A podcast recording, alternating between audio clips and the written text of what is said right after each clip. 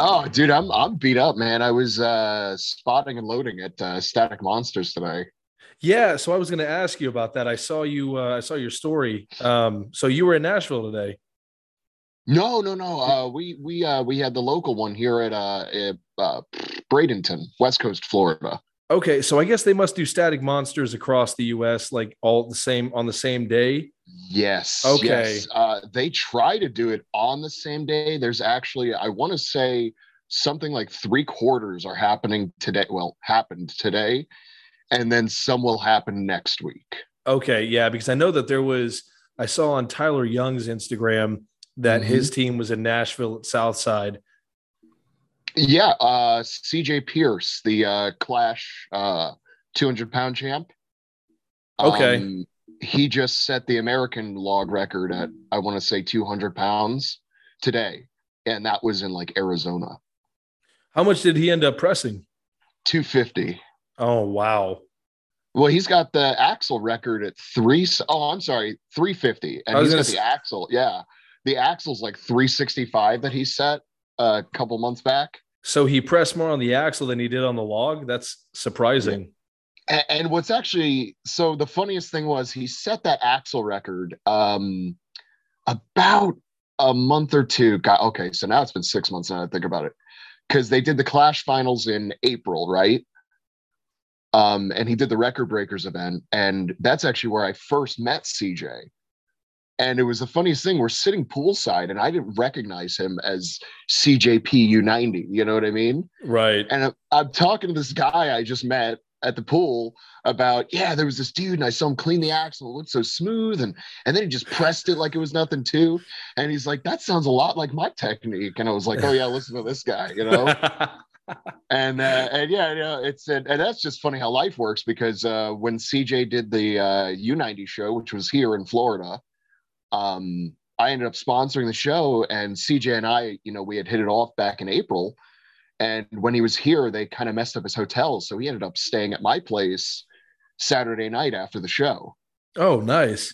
which is like two hours away from where everything else he was doing was taking place. So we ended up going out, getting barbecue and cigars and just going over everything. It was awesome. It was like, you know, just this this whole experience is crazy. But yeah, CJ is a freak, um, especially with pressing and he used to have a problem with deadlifts, but he's been working with uh, uh, what's his name, CJ Kraus.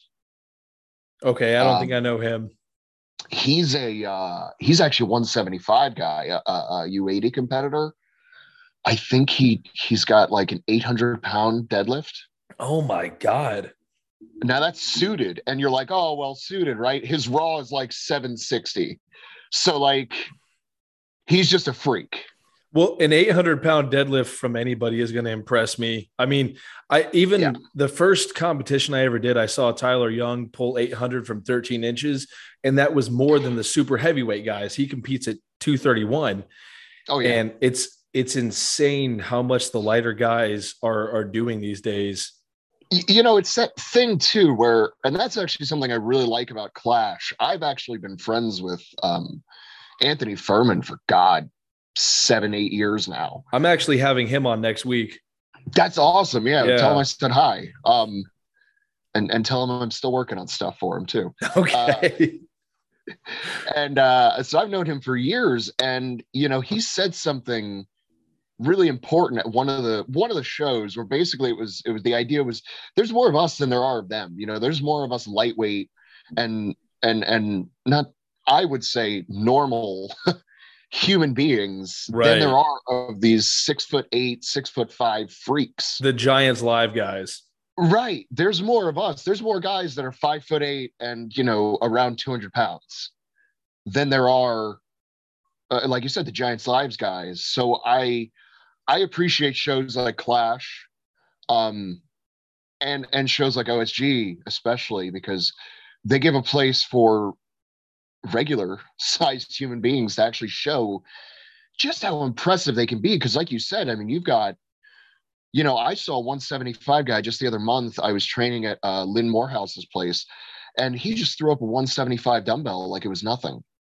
Yeah, it's it's crazy how much it seems like in the past couple years, the the big focus before COVID hit was the deadlift and Thor pulling the 501 and everyone getting big deadlifts. Now it seems since guys like Bobby Thompson and Rob Kearney mm-hmm. have kind of taken, which Rob Kearney, due to you know his injuries and uh, his own his cancer, had, has had to take a step back. But you've got big pressers now, and yes. I kind of and, and, I suck at pressing personally. Um, but, Me too. But Me too it's I've I've got longer arms. See, I'm more suited for deadlifting and loading, which sucks. But um, it's it's really it's much more enjoyable to see a guy take a log from the ground above his head than it is to see Thor break the world record by a kilogram. Like, congratulations, buddy! Two point two and a quarter pounds. Right, right. You know, and and I've actually so I've been involved in strongman and one one facet or another since about 2013 um i've been competing since i think my first official like sanctioned competition was like 2015 i think. It might have been 2016 it was something like that. But um i have seen over the years just the kind of the new hotness every year. Yeah. And what's funny is it trickles down. What's interesting it never seems to trickle up. You know a local comp will do kind of a really cool event and uh, like I remember one year there was a uh, there was a natural stone press, and it was cool. And that was a local show here in Orlando, and nobody, you know, it didn't trickle up. But that same year, everybody was doing a a Hummer tire deadlift in the pros, right? And that trickled down. The next year, every single local show had some sort of 13 or 18 inch pull from a, a, a mammoth type bar or super whippy bar. Right. And then I saw that same trend where when Thor was going for that, or even just talking about going for that deadlift, every single competition here in Florida, and we have a lot of comps every year, every single one had a max max weight deadlift of some kind, whether it was a and they were all standard height, but some were axles, some were, uh, you know, just deadlift bars, some were power bars, but it was all max weight. And I was just like, it bored me, honestly, because I'm like, I got into strongman to deadlift cars and shit, not to see who could. De- I would have done powerlifting because I have a good grip anyway. So, like, I'll just go to powerlifting. We're going to play this game. You know what I mean? And I'll just do push pulls because I'm a better bencher than I am a, a overhead presser anyway. So, right.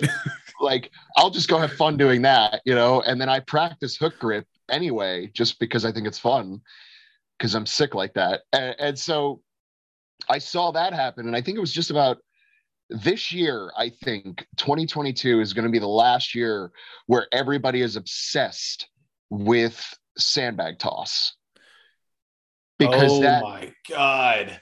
That turned into the new hotness. And I'm trying to remember what pro show it was where they did something like interesting with the bag toss. And then everybody wanted to have one in their show. Every show this year has I'm, had some kind of a bag toss. I'm I'm trying to think. I almost want to say it was did Clash have a bag toss? Well, the the the 105 show was supposed to have a keg toss on the beach, and I, I believe I believe the they ended up changing that to a Fingal's finger, um, and that was just for the preliminaries. But I think it was it was World's Strongest Man. I want to say what two years ago when Brian was going for that max height sandbag over a bar. Yes the second they announced that event, I swear every single comp started having some kind of a bag toss, and multiples started doing max height too. I saw um, in the southeast anyway, not none here in Florida, but in the southeast I saw a few, and it was just like, guys, you know, just because they're doing something doesn't mean we all have to do it too. You, you get that, right? Yeah, like, and also it's harder, especially. I mean, people have to buy the throwing bags more often than not, and it's a lot because you've got to do you know, three, four, or five bags in a row, that's at least five bags that you're having, your people are having to find to train with.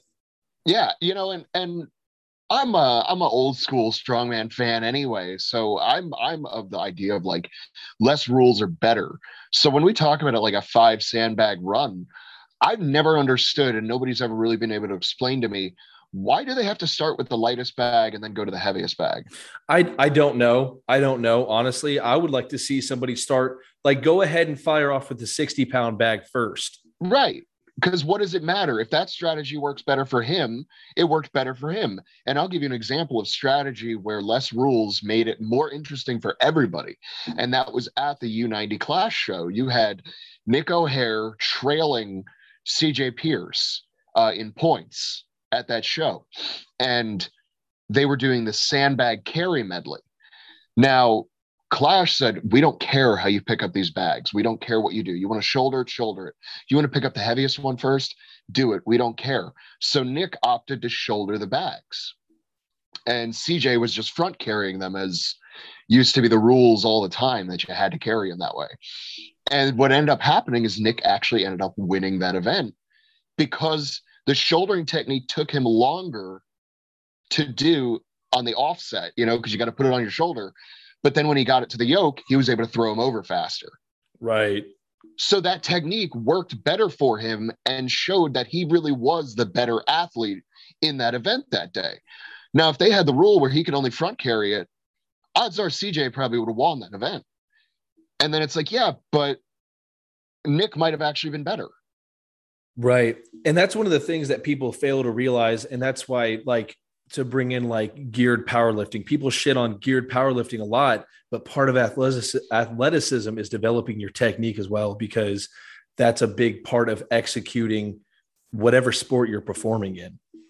Right. You know, and, and, you know, gear is an interesting question in in strongman, especially.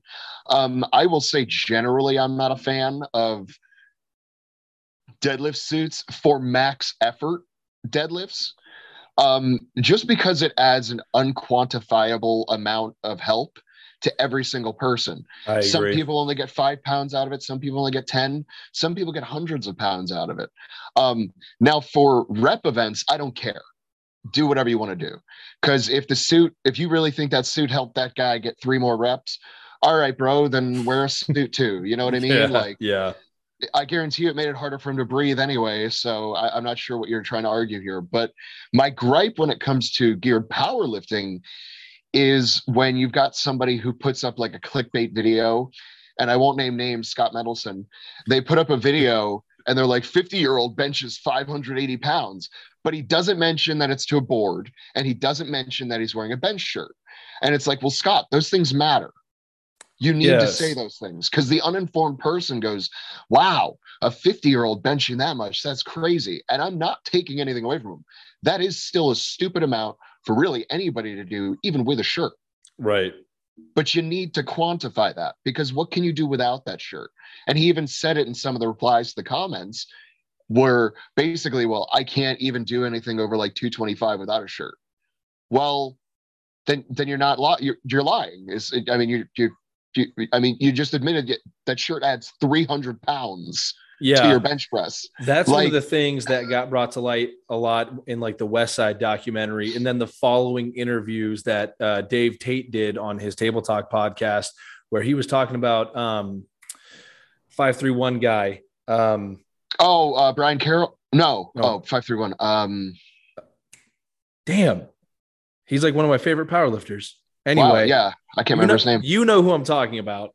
And if I saw, uh, I can see his face. Yeah, because he's into like black metal, he drums and everything. right, right, yeah, yeah. Um, but anyway, so you know who I'm talking about.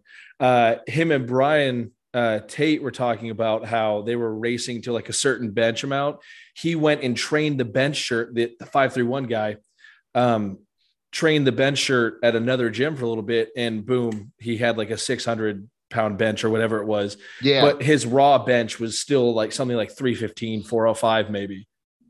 Yeah. You know, it's, it's, and that's, that's the main reason. I, and I've, I remember the uh, controversy in strongman for I don't know a couple months there. You know, controversy always comes in quotes in this sport, right? Um, but it was with belt cleans, mm. and and for me, it was one of the funniest episodes in all of strongman, just because my whole thing was like, who gives a shit? Like yeah. if if the belt helps this athlete clean faster or better, I, I don't care.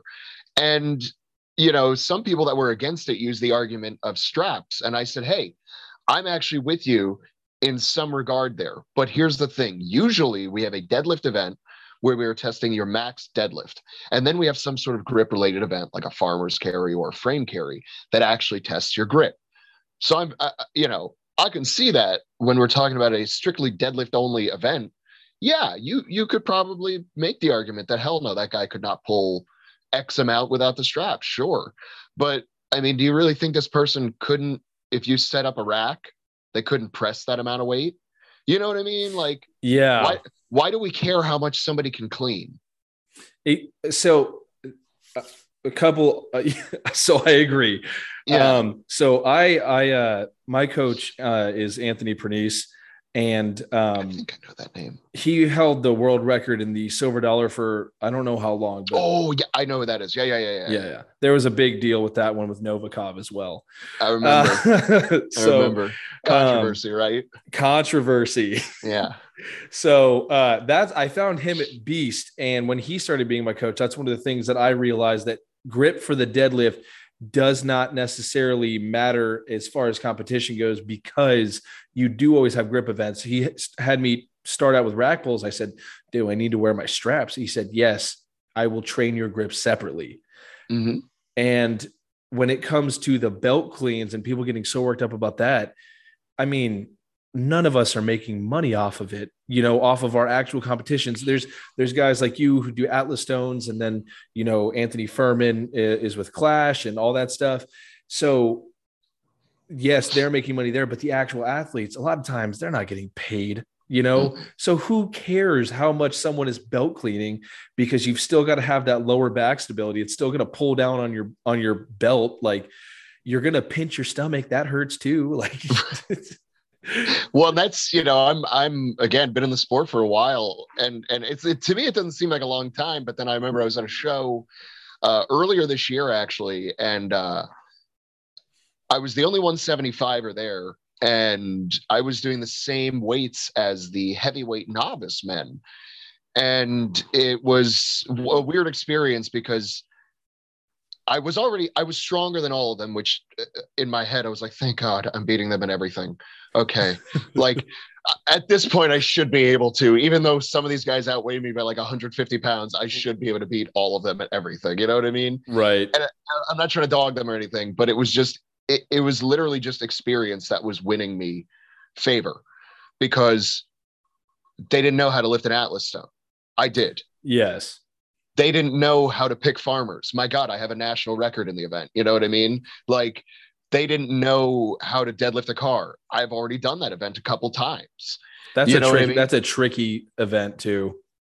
I and I remember I love that promoter and I love that show, but I remember telling the promoter afterward, "Hey, how about next year we don't do this strap in on your own time bullshit because it's stupid. Because who cares how fast I can strap in? Right. I don't understand that at all. And I use I use exclusively Olympic style straps, uh, expressly for the purpose that I've never passed out on a deadlift. But holy shit, if I do, I am not going to get dragged down with that bar and get knocked out even harder. You know yeah, what I mean? When man, when I competed at Beast in 2021, 2021, uh, I had always heard the reason that promoters will say no figure eights on an axle deadlift is because you'll pass out and roll forward, you know.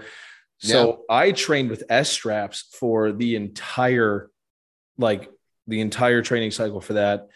And I get to the event and these guys are like, yes, figure eight deadlifts, you know, deadlift straps are okay. And I'm like, uh, oh, okay. Well, that would have been kind of nice to know. And everyone's like, well, do you want to borrow my figure eights? I'm like, no, I already trade with S straps. Yeah, yeah, yeah. You know, and then I, uh, I have a dream to do the Dinnie stones someday, mm. which I have actually picked Dinnie weight, like the total. What is it, seven hundred fifteen or seven hundred twenty pounds is the total weight of both of them, or something like that. It's a lot. It was I've I've actually broken that weight from the ground on Dinnie rings, um, but it was equal weight, so it was like 320 in each hand. Yeah. And it does make a difference, but that's that's actually the only reason I still train hook grip is because at some point I'd like to go do the rings. And even as good as my grip is, I'm like, yeah, I'm still gonna hook grip that because fuck that. Those yeah. rings hurt. yeah, that's one of the things I, I told my wife. I was like, hey, when I turn like 30, 35, something like that, I I want to go to like Scotland or Iceland. I want to go lift manhood stones. Like, yes, yes, that's my, that's, that's one of my dreams. My wife and I actually have that because she's uh, she's super supportive. Ironically, so um, there's a there's an old adage that I love. Um, the cobbler's wife has no shoes. You ever hear that? I, I something behind every great man is an even greater woman type of deal. Well, the idea is that uh, the mechanic's car is always broken. Yes. Yeah. Because I do this thing at work all day. I'm not going to come home and make my wife shoes. Right. So the cobbler's wife has no shoes. The Atlas stonemaker's wife hates stones. it's it's legitimately one of the only reasons she doesn't want to compete in strongman is because she does not like stones. And I'm like, well, dear, I've got really bad news for you. Like you married the wrong guy. Okay. Like that's that's fun. That the reason my wife wanted to compete was because of the Atlas stones. You know, and that's that's that's what got me into the sport, period, was it was 2012, just shortly after I graduated high school. Um, I was living in a actually an apartment that's about the size of the room I'm sitting in. I mean, you could you could piss to the toilet from the bed, and if I saw a rat come in, I'd be like, well, "Where are you going to sleep, man? Like, there's just no room, you know." Like, and and I'm sitting in there, and I I had been working out up to that point. You know, I'm 18 at this time and I'd been like working out from the time I was 15 and then life happens, right? And I'm living on my own. I haven't really worked out even in years, uh, maybe like two or three years. And I just start browsing YouTube and I actually stumbled across Elliot Hulse of all people. Yep. And which everybody might remember right around 2012, 2013, that's when he really found that groove and started to really shoot up in uh in YouTube popularity. Yeah. Um, and I, I bought into his shtick, hook, line, and sinker, just like a, most young men did, and still do. Um, he's he's got some good stuff out there. You know, it's it's like anybody. I always tell people, um, one thing you learn in life is is idol worship is never a good thing, right? Right. And you can't expect something somebody every single word somebody says to be something you're going to agree with, and that's okay. Yeah. Um, uh, you know, fast forward to now, I'm 29. You know, we're 10 years from this time, and I actually have Elliot Hulse's phone number. I've been to a barbecue at his house. Like we're friends. It's weird, right? But you go back in time, back to 18 year old me, and I'm watching YouTube and I see Elliot Hulse. No idea he's in St. Petersburg, Florida, you know, just two hours from me. I, I know nothing about strongman other than what I've seen on TV the couple times I saw World's Strongest Man reruns while house sitting somebody who had cable and seeing Brian Shaw and going, holy shit. And and I see Elliot Hulse picking up this giant rock. And I just see it. And I remember saying to myself, I may even said it out loud, holy shit, that is the manliest fucking thing I've ever seen in my life. I want to do that and I started looking around, and at the time, this is 2012, there's nothing.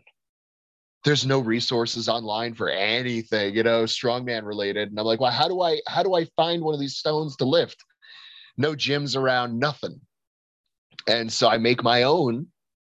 Well, first I look at the molds, and this that's an even funnier lead into I, I, look at the molds and obviously slater's the only one around at the time and i'm like well god damn a mold is like 150 bucks you know? I'm like yeah i could make a bunch of stones with it but i'm a diy guy you know? I'm gonna just make this happen.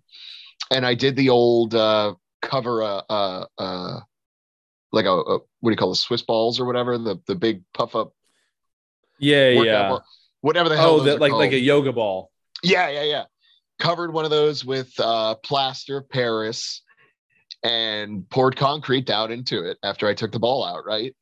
And that is probably the ugliest 173 pound stone you will ever see in your life. It's very clear that the person who made it had no idea what they were doing. And I remember I broke that thing out of the mold and I hated it so much. And I just said, I'm going to be the best in the world at this someday because this is fucking embarrassing and uh, I still have that stone sitting in my backyard. Um, and cut to years later, and I've done the stones for the Clash finals and the stone for World's Strongest Man, OSG. So um, that was a, a perfect segue. Which, first of all, as a, I'm I'm also um, it's it's almost embarrassing to say it to you. I'm a stonemaker myself.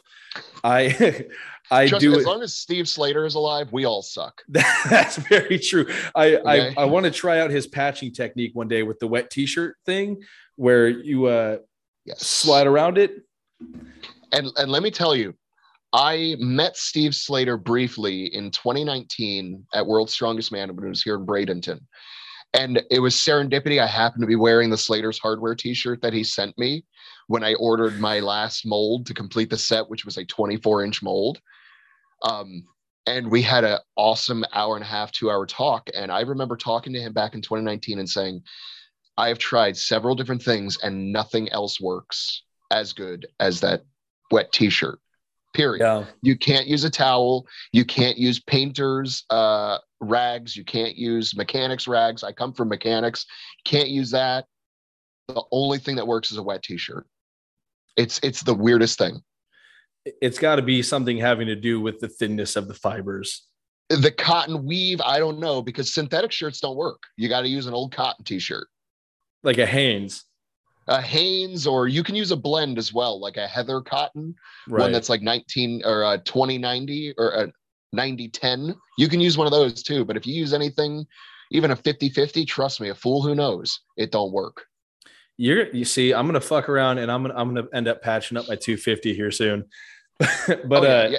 if you need any help on that just yeah, shoot me a shoot me a dm and i'll i'll i'll walk you through some stuff if you need absolutely I will absolutely take you up on that offer. But yeah so I I so I make stones. Uh, I got my hybrid molds before I started competing because I had stones in my first event and I Mhm. decided that I was going to be good at stones. I was like, I, I just, I had like, I look up to Tom Stoltman, Martins Licis, like Mhm. the, the- all the guys who've ever been good at stones because I agree. It's, it's the manliest fucking thing you can do is pick up a giant fucking rock. And, um, you feel like a man i mean there's no other way to describe it Yeah, it's the only event that I will hype myself up. Mm-hmm. I'm a very cerebral lifter, but I will get Yeah. out outwardly. I, I'll, I'll, you can tell I'm feeling myself after stone event.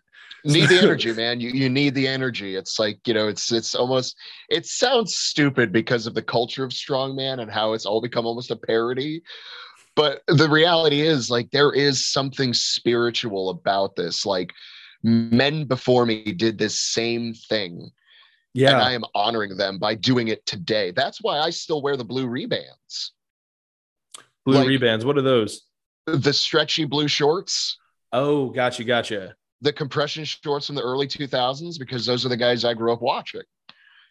And those shorts mean you're a strong man. You know what I mean? Yeah, I know what you. Yes, it's it's the shaved head thing. I yeah, yeah, yeah. I, I started you know, going bald, and I was like, perfect, an excuse to look like Brian Shaw. Yes, yes. Yeah, no. So it's it's stones are one of those things. So you got some hybrid molds. Tell me more. Yes, yeah, yeah. So I had to look up ways to not get them to look like shit when I cracked open the molds. So that's why I started I started doing like I'd pour water on the stone and I'd grind down that seam and I ended up getting pretty good at that, but I so uh, full disclosure, I didn't know about you until Ethan Odell, uh, one of my buddies uh, up in Kentucky, uh, Oh yeah, yeah, yeah, yeah. I know yeah, he said yeah. he said you helped him with his with his stones recently. I had posted on Instagram. I said, "Hey, I need a scientist for the podcast. I need something. I want something new." And he was like, "Hey, this guy's not a scientist, uh, but he made the stones for OSG." And I said, "Perfect." And I looked at your Instagram. I said, "Yes, this guy is a scientist. That you absolutely got it right." And I've been showing everybody. I'm like, "Look at the," and, and non-strongmans don't appreciate it. I'm like, Right. "Look at," I'm like, "Look at my stones." Now, now look at this guy's stones. They're perfect. I was like, do you see how smooth that is? They're like, yeah, great. It's a ball of concrete. and I'm like, Sweet. it's a perfect ball of concrete. like, nice balls, bro. yeah. So, um, uh, just to nerd out for a minute on the on the on the realm of uh, stones. I your stones are amazing, and uh, thank you. Yeah, it's better than I deserve.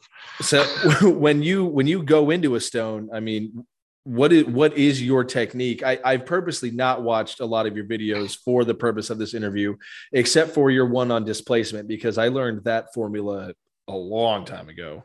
Yeah, and uh, that that displacement series. Anybody who watches this, I encourage you to go check that out because I started it out by basically my thought process was I'm going to give away most of my secrets, but you fuckers are still going to have to do a little bit of the work, just like I did. Okay. Right. Like I will show you the light, but I'm not going to give you the formula that I use to determine weights and, and measures because fuck you. I had to go through a lot to get that. But I'll give you every step of the way to get it there. And if you're willing to take it that extra little step, then you'll have it yourself. But if you're too lazy to do that, that's your problem. You know what I mean? Right. Um, I do. I I do believe in just a slight little bit of gatekeeping in just about everything. A sort of you need to have skin in the game for me to to to, to appreciate you. Um, if something is free, it's literally has no value. So yes. Making you work just a little bit will always be in my repertoire. So so with all that said, I just finished up that displacement series. I think I ended up doing about I mean it's 15 second videos, right? Because it's Instagram. Right. I think it ended up being something like 12 videos total. And the last one I just released on Friday was proving the very first statement that I made, which was this idea that if you add 25 pounds of lead to a stone, it'll add 25 pounds to to the stone total. No, you're fucking stupid. That's not how any of this works. and this this final video was me using the math with all the things I just taught you on how to calculate displacement, how to calculate volume, how to calculate densities, putting all this together and proving that if you put 25 pounds of lead in an 18 inch mold, it will only increase the weight by 21 pounds because of the amount of displacement that the lead produces or right. has, however you want to say that. Um, so the next question then becomes, well, how much lead do I need to put 25 pounds in? And the, the answer to that question is, I'm not going to tell you that. Yeah, go figure that up, that part out.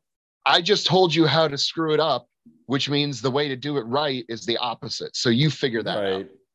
And I have no problem telling anybody, figure it out. It's not that hard. If I can mm-hmm. figure it out, you can figure it out. Trust me, because I am not I am nothing special when it comes to math.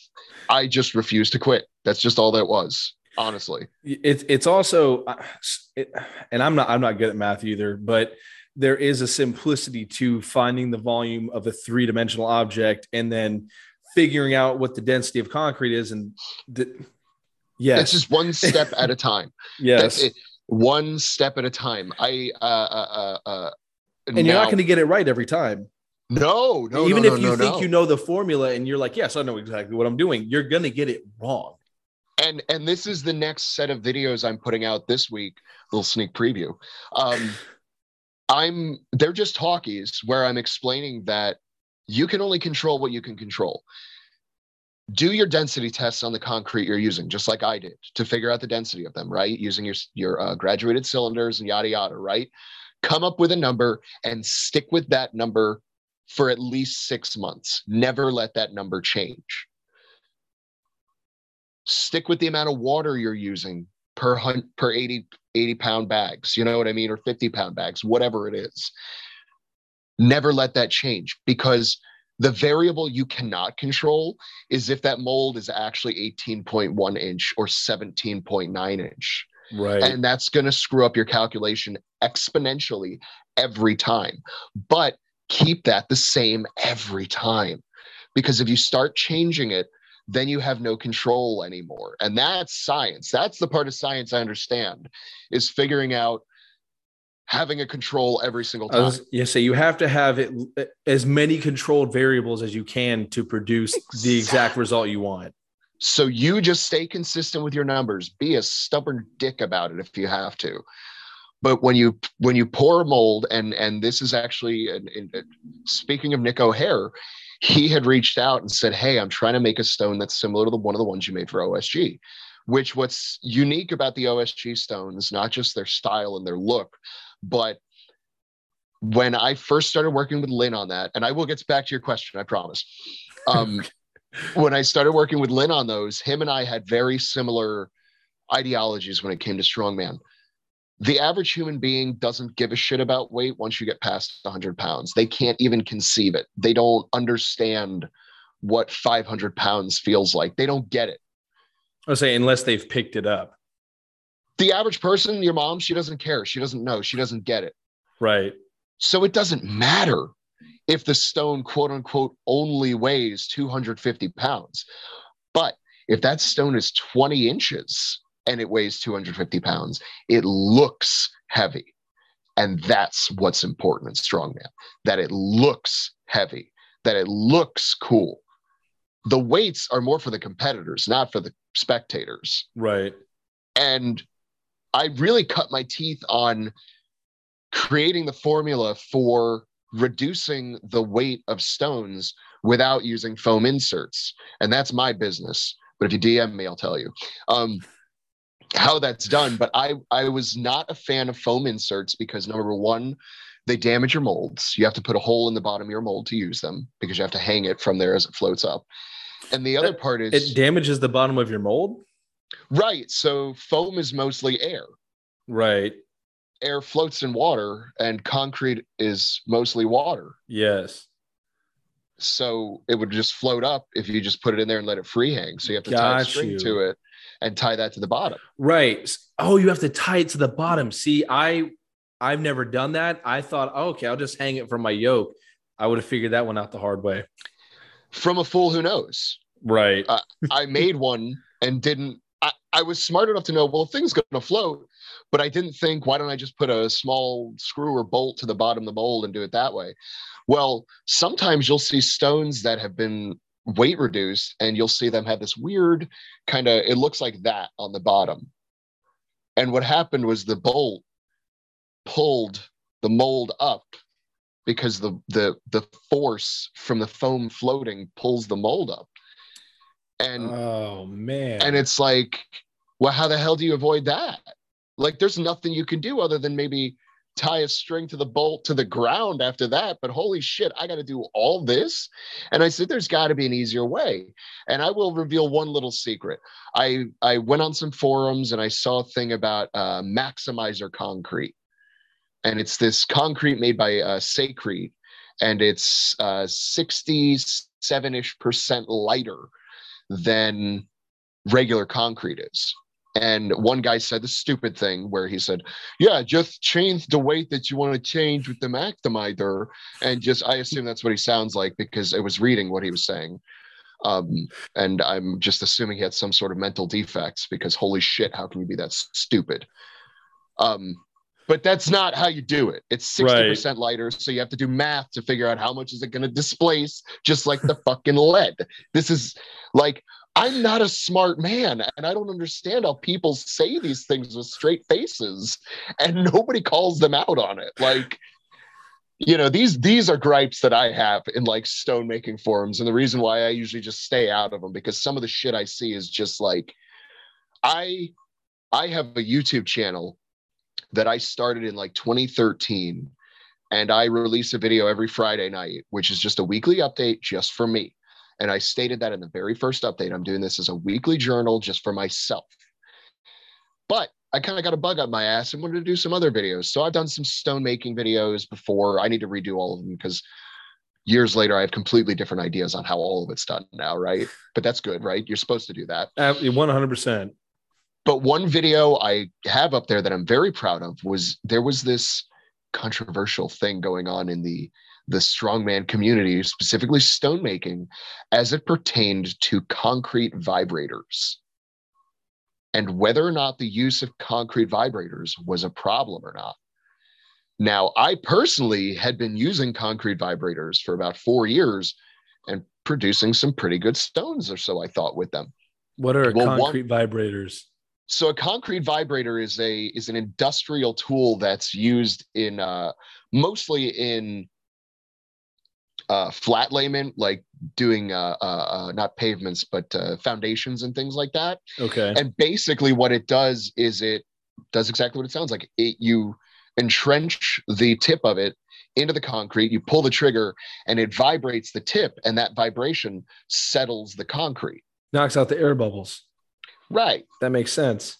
Exactly. So I did a video because I was curious. You know, everything the guy said didn't make a lot of sense. He said that the at first he said that it would add air to it. I was like, that doesn't make a lot of sense since I thought the purpose of it was to knock the air out. Right.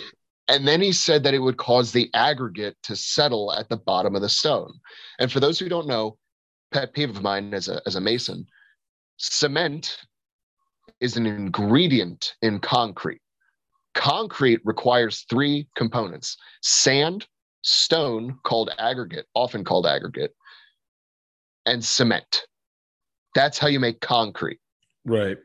If it's just sand and cement, it can be called cement. Sometimes it, it can just be uh, uh, what do they call it um, for for bricklaying? I can't remember the name right now. Uh, Uh, like- mortar, Like I'll say mortar. mortar, you know, things like that. Uh, stucco. Sure enough, you can call all those con- uh, cement. I don't have a problem with it. But if it's got stones in it or some form of aggregate, you better call it concrete. Anyway, so he says this statement, and I have this video up on my YouTube channel, and it's all um, uh, what's the word? Uh, uh, bookmarked. Uh, so if you're just like you don't give a shit about me talking, because it's a pretty long video, but I went super in depth, and I I enjoy science, and I I don't want to say I'm good at it, but I like the idea of being good at it, so I kind of keep experimenting. Fake it so you make it. A hundred percent, right? So welcome to my strongman career and and uh and I did this experiment where I wanted to see if a concrete vibrator actually would would cause more harm than good. And so what I did was I did what you should always do when you do science and when you're doing an experiment, research first.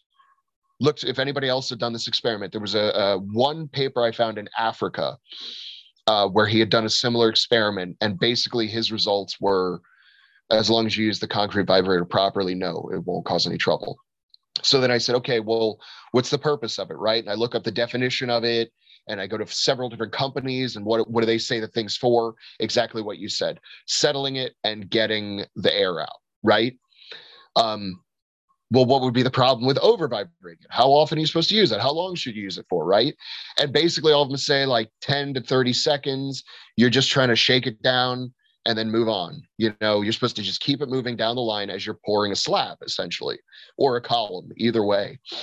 And I said, well, you know, you got to find out, well, what could be the problem with over vibration? The only piece of literature I could find anywhere uh, uh, of damaging effects was if you live somewhere where it freezes.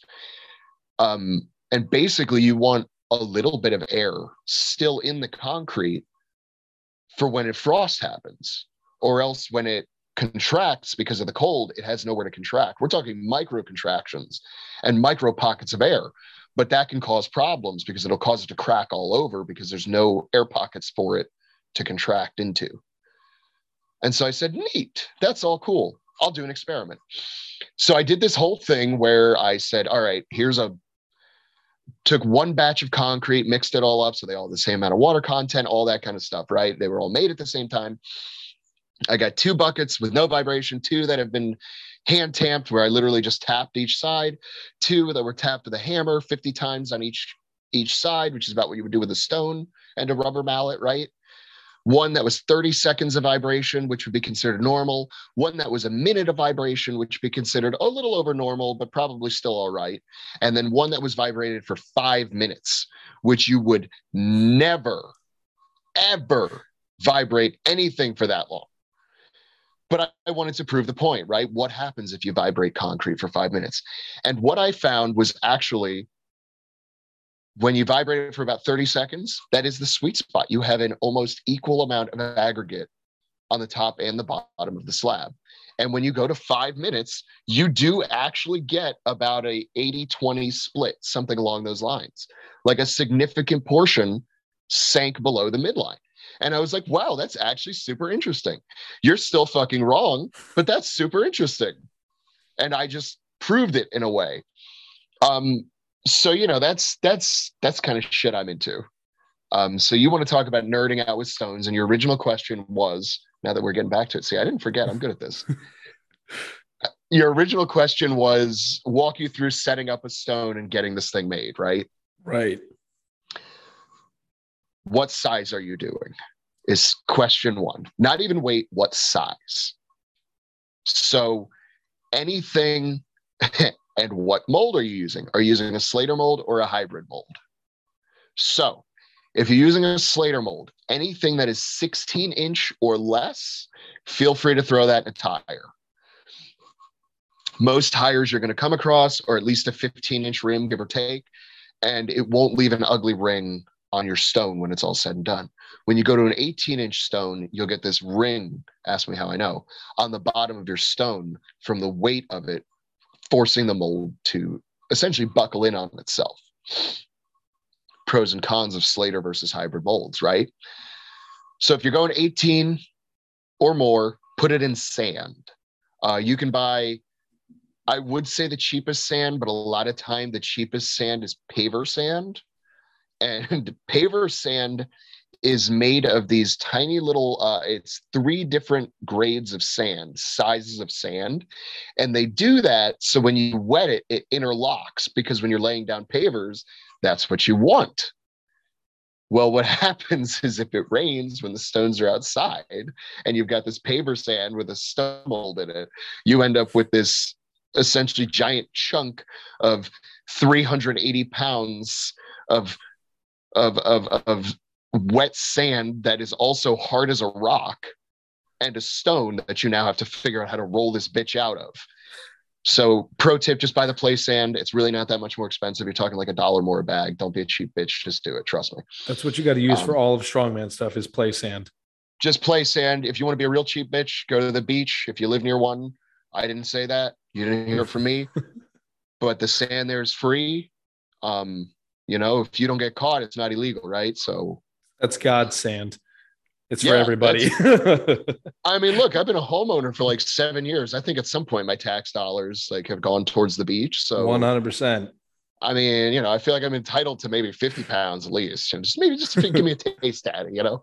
Actually, it's funny here in Florida, you know, when they do the hurricanes, they give out free sandbags. And uh, what was the one that just happened to Ian or whatever the hell it was? I, I think so. I don't know. It was so funny. I had this trip planned. I was going up to North Carolina to visit Jesse Niebuhr and uh, Lynn Morehouse and refurbish the stones for OSG, and had it planned for like two months. And wouldn't you know it, the week I'm leaving is the week Ian's coming in. I'm driving up as Ian's coming up behind me. You know what I mean? I'm like, well, that sucks. Go figure. I'm getting text updates and calls from the wife. She's like, "Yeah, it's just raining a lot. You know, not a lot of anything really." We end up losing power up there in North Carolina. Like it's raining, cats and dogs are getting like hurricane winds and shit. And I'm like, I thought I got away. no, you brought it with you, bro. I did. I was like, Florida man is here, baby. um, yeah. So 18 inch or more, put that bitch in sand. Um, and if you how do I put this?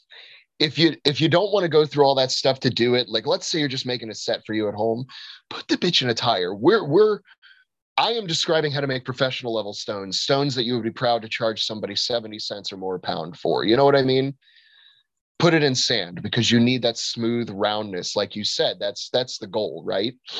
Um, now, if you're using hybrid molds, a little tip trick out there for you um, when you're assembling them, because those assemble zip ties, right? Yes. When you're assembling them, um, start on one spot, make that zip tie as tight as possible, then go to the complete opposite side, put that zip tie on as tight as you can, then go to the caddy corner, right? The the would that be 90 degrees, right? Yes. The one that's right 90 degrees to it, put that one as tight as possible. Then the opposite side of that one, that one as tight as possible. All the other ones, leave them loose. Make sure it still closes the two ends, but don't torque them down real tight. And the reason is when you go to extract that stone now, you're going to have extra material that bled out from the center that you can now grind down and make sure you have a really nice seam rather than having pits in that seam spot where aggregate couldn't get into or where concrete, uh, wet, cementitious material couldn't make it into. Uh, you now have a seam to grind down, which will allow you to get a much smoother stone at the end of the day instead of something to fill in, which could be less strong.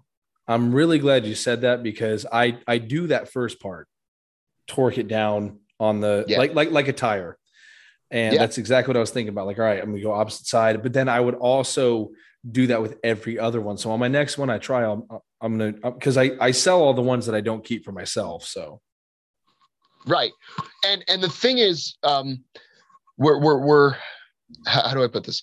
Those four are to actually keep it in place, right? They're to make sure you don't end up with like a weird Easter egg looking thing, right? Right.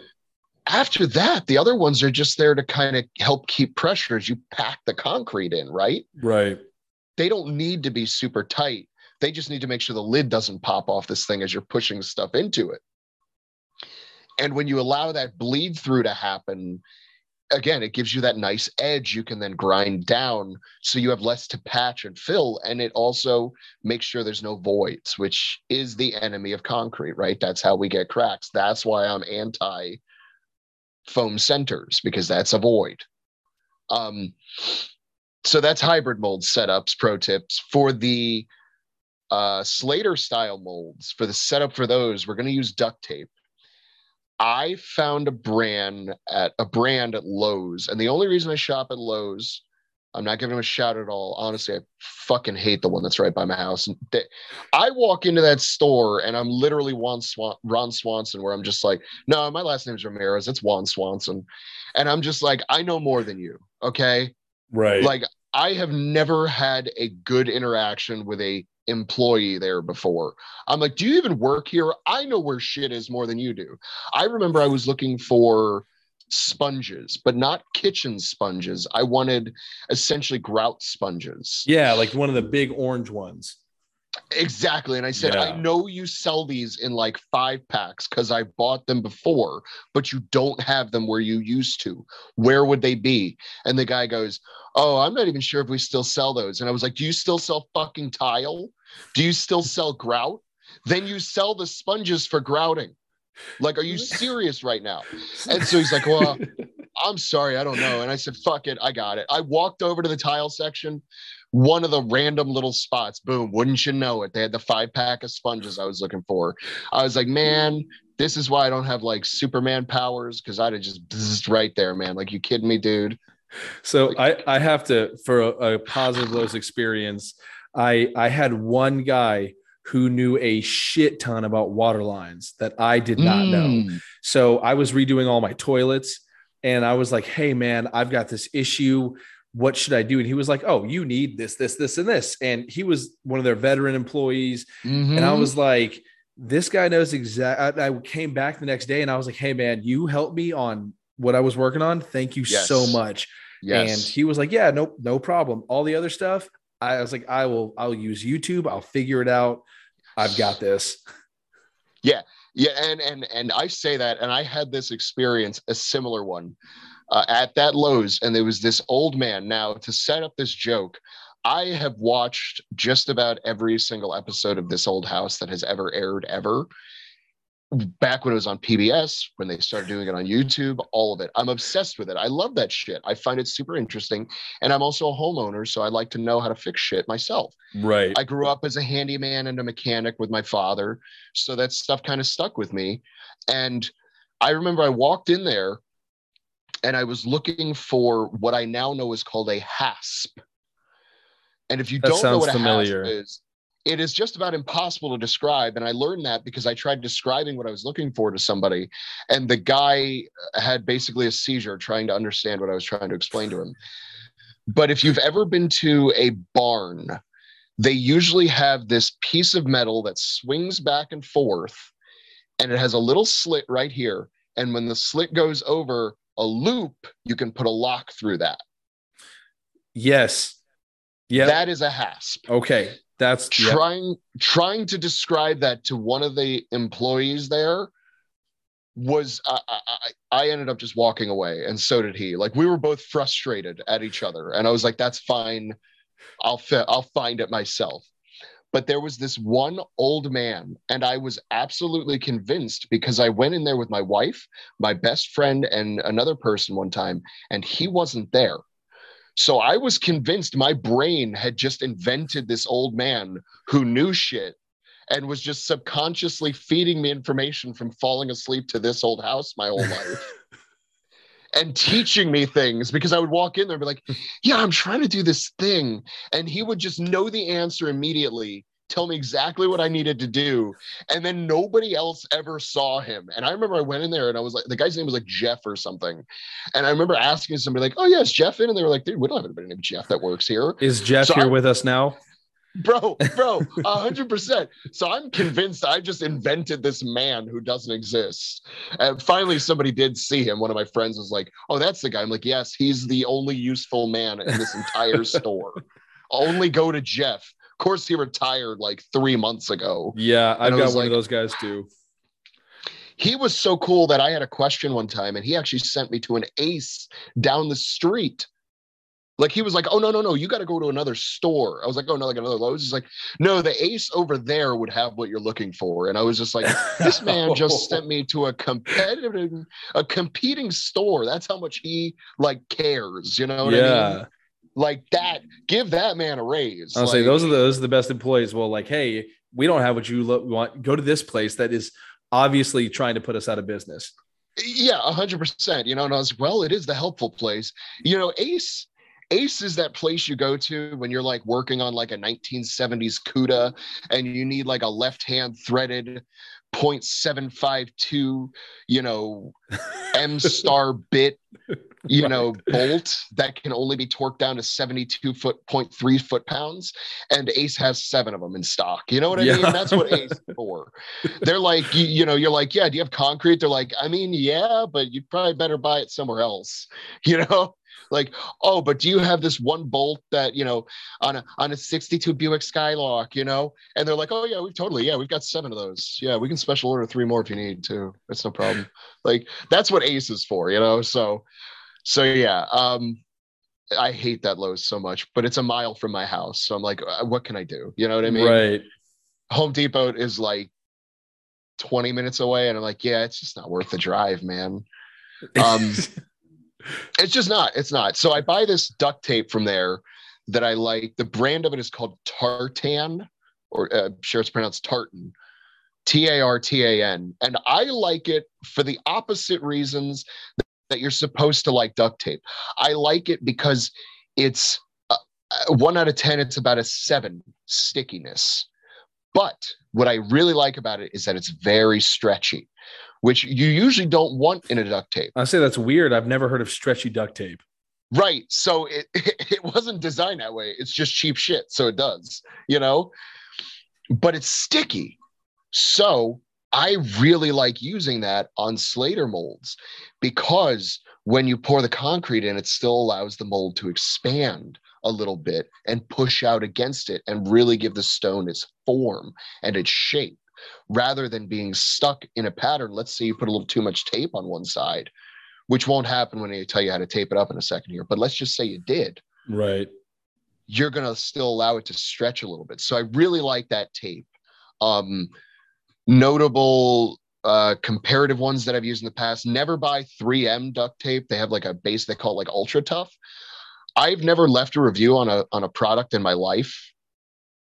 Um, I left a review on that product, and I believe it went something along these lines. Every person involved in the manufacturing, planning, producing, selling of this product should be embarrassed and should lose their jobs.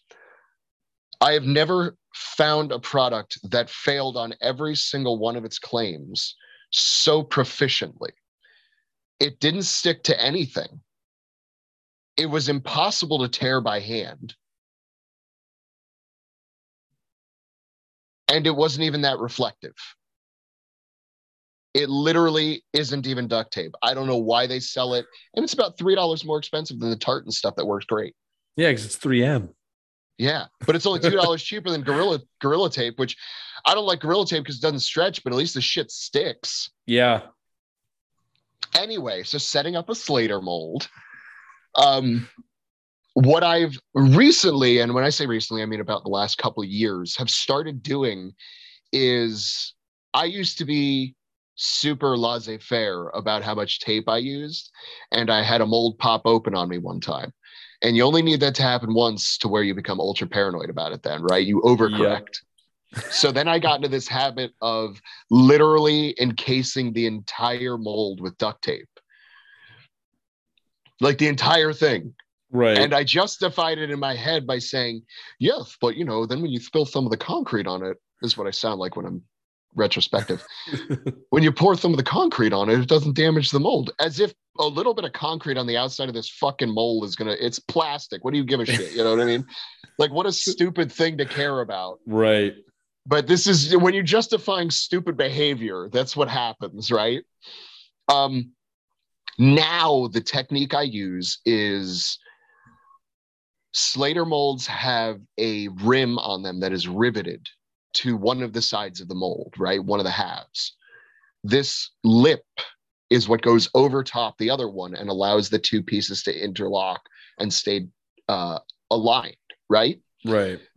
If you just take duct tape and you start at the opening of the mouth and run it in between the rivets all the way to the very bottom of the mold, go to the opposite side and do the same thing and make sure the two pieces touch in the middle at the bottom. That's the important part here.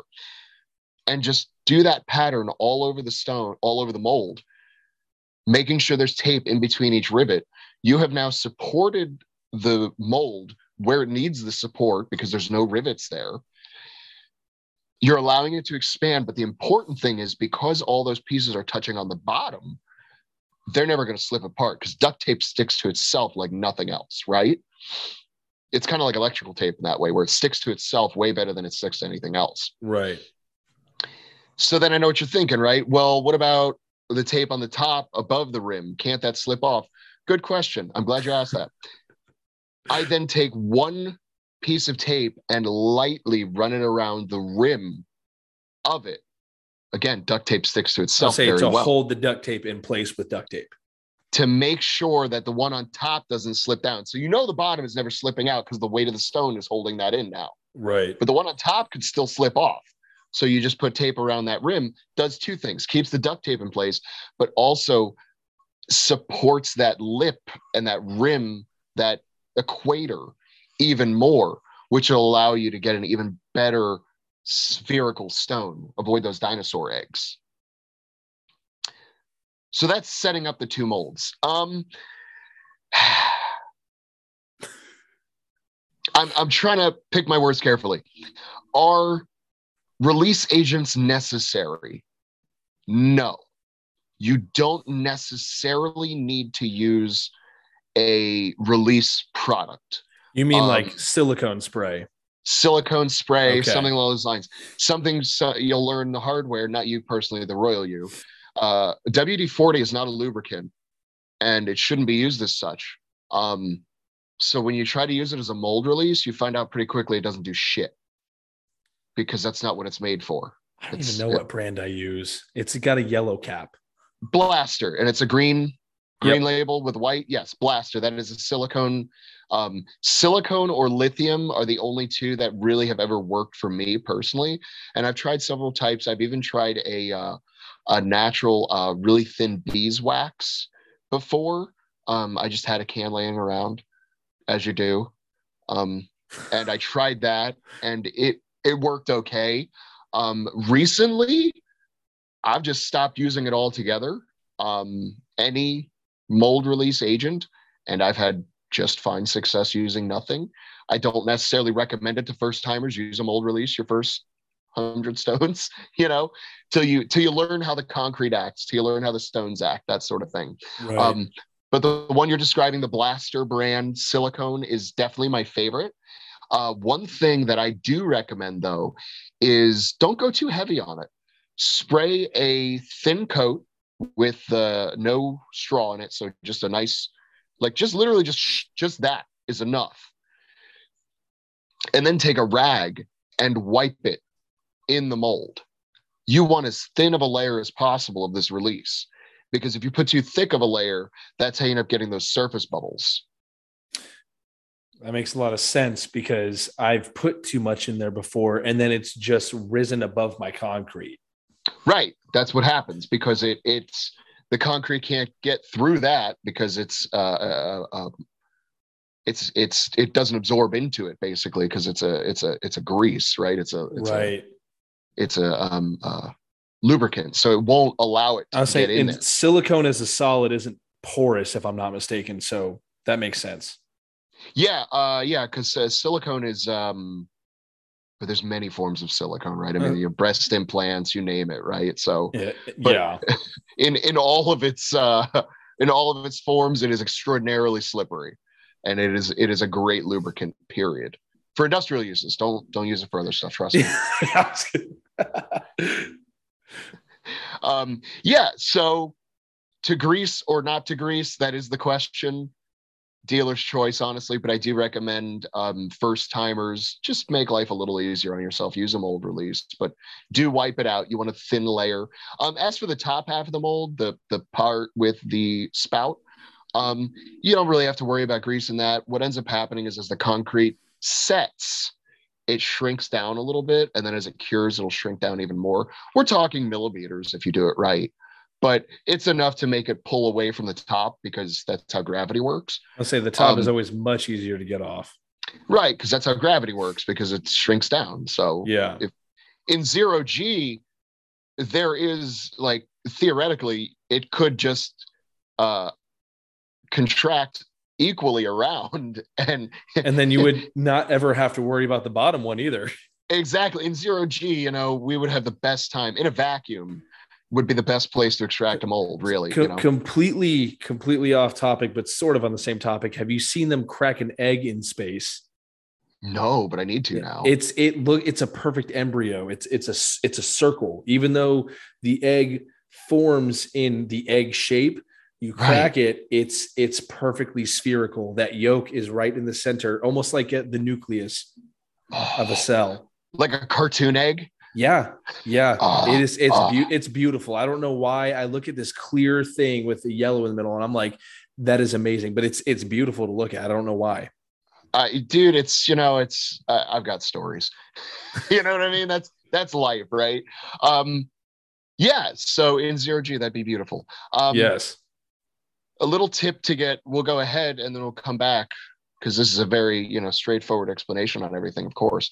Um, a little tip to get the bottoms of your molds off a little easier. If you heat up in the microwave about two cups of water, get it to about boiling, um, then take it out, let it cool off for a minute, slowly pour it over the top of the mold or over the mold. And that'll help. It does two things. One, it softens the plastic a little bit. Um, but the other thing it does is it heats up the thin layer of water that still exists in between the mold and the stone and it'll help it bubble it and help pop it off its own. I have done that. And because i was i had posted in like starting strongman. I was like hey can't get my 250 you know bottom off. What do i do? And Lift someone, it with it on stupid. Yes yes. Someone was like oh just take a two by four and fucking send her bud. And i was like no i'm not going to do that. That's that can't be the right answer. And so someone said you know, heat up some water, pour it over the top. It will expand yes. the mold. And I said, perfect. So right. I did. And it, I mean, I now I don't even bother not doing it. I just heat up the water instantly and then I go outside. The hardest part now is not cracking the rim of that hybrid mold as yes, I roll it uh, over. Yeah, if you're not doing it in sand, so I have like a sand patch where I do a lot of my extractions specifically for that reason, so I don't damage the lip that much. Uh, the easy way to get around that though is uh, put a two by four right under the lip when you go to roll it over. Right. Okay. And it'll protect the lip because the lip is about an inch and a two by four is obviously one and a half inch high. So yeah. you can just roll it right over that and protect the lip. You're welcome. Perfect. Yes. Um, a fool who knows, right? Um, yeah, Jeff Walling. He's a he's a really good stonemaker out in I want to say either Oregon or Washington. He's on the West Coast. Um, he runs Zoe's Dojo, the Instagram page. I have not heard uh, of that, but I will check it out. Uh, J J underscore Walling. He's a really good stonemaker out there. Really cool dude, real fun guy. Um, he's supposed to be coming down soon. He's got a brother lives out here. I'm like, good, let's hang out. Um, We can geek out over stones. And uh, um, he's the one who uh, we were having a discussion about the hybrid molds, and him and I have both. So I own every single Slater mold that exists. I have only had to replace one of them, which was the very first 16 inch mold. That was the first mold from Slater I ever bought. And I just really re- uh, replaced it, I think, two years ago. So I had it and used it for about six years with no problems. Couldn't tell you how many stones I did with the thing. I have replaced five hybrid molds this year alone. Holy shit. Because that lip does not survive a sneeze. Right. It, yeah. Mine are and cracked right now, and I'm I'm holding out until they literally fall apart. That's what you've got to do. The other thing you can do is what I've started doing is putting tape on the inside, uh, like packing tape, and then just like cutting it so I can then fold it onto the lip. You know what I mean? I, I right. can send you a picture so you see what it looks like. I, I did that with my 250 because I'm like, God damn it. I've already bought five fucking molds this year. I cannot afford to buy another fuck. I mean, my 12, my 12 inch mold just shit the bed this week. Like, I poured that, five stones with the thing. You know what the, I mean? The 12, like, the 12 is the 175, right? The 12 inch is the 70 pound. What's no, the 14 is the 175. 14, 16 would be one. 16 would no. be the 175. Yeah, 16 because the 250 is 18. So right. my my 16 for some reason is a fucking powerhouse, but that leaks the worst. The 250 yeah. doesn't leak as bad. Yeah, yeah. Um, the other thing I have noticed is because I, I, had to replace my 300 because that one just shit the bed, and I was like, "Wonderful, the most expensive one, yay!" um, I did notice that Hybrid has started uh, making possibly some minor adjustments to their uh, molds that make the molds. Um, I was in injection molding for 10 years. Um, from the time I was 18 till I was actually till I was about 28. I was in injection molding which if you don't know what it is, it's super interesting stuff. It's just plastics. So I understand how they make these things. Right. Um, I noticed on my new 300 mold, the lip is a lot smoother. It's not as some of the molds I have are so old they don't even have the numbers printed on them. Yeah, I noticed that, they only started doing that recently in the past couple years. Yeah, that's like their fourth generation. They started doing that, something along those lines. So I still have some that don't have any numbers on them and the lip on those is like a perfect like that. The the new 300 I have, the lip is a little more curved, and I'm like, I wonder if they're doing that to try to counteract that that easy break lip like, because enough people are complaining about it. I was gonna say, give it a little bit of flex. You know, flex. Uh, yeah, I mean that's probably it. That and for me, I can get a chisel under there a lot easier to kind of wedge it up without damaging it. Uh, what I've so I, am sure you've tried every iteration, but I use a um, there's a pry bar I was using to do my flooring a while back. Yeah, and and I've I've jammed it in there with the with the rubber mallet, and I kind of yeah. go around the entire side, and then that's when that top just pops right off. Same. Uh, I have a masonry chisel. That's the only reason I use one because I do other masonry stuff too. I'm not just a stone maker. Like I do, I do sidewalks and fucking right patios, you fucking name it. I do all that shit too. So I have like masonry tools. So I had uh, like a big blue chisel, and I was like, well, I can just put that under there and tap, tap, tap with my four pound hammer and just well, two pound, whatever that thing weighs, and just boom, open it up that way. So yeah, any kind of metal chisel like that would work.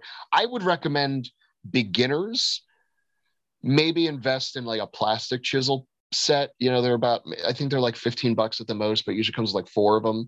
Use that first because odds are you don't have the, the same amount of tools that i have.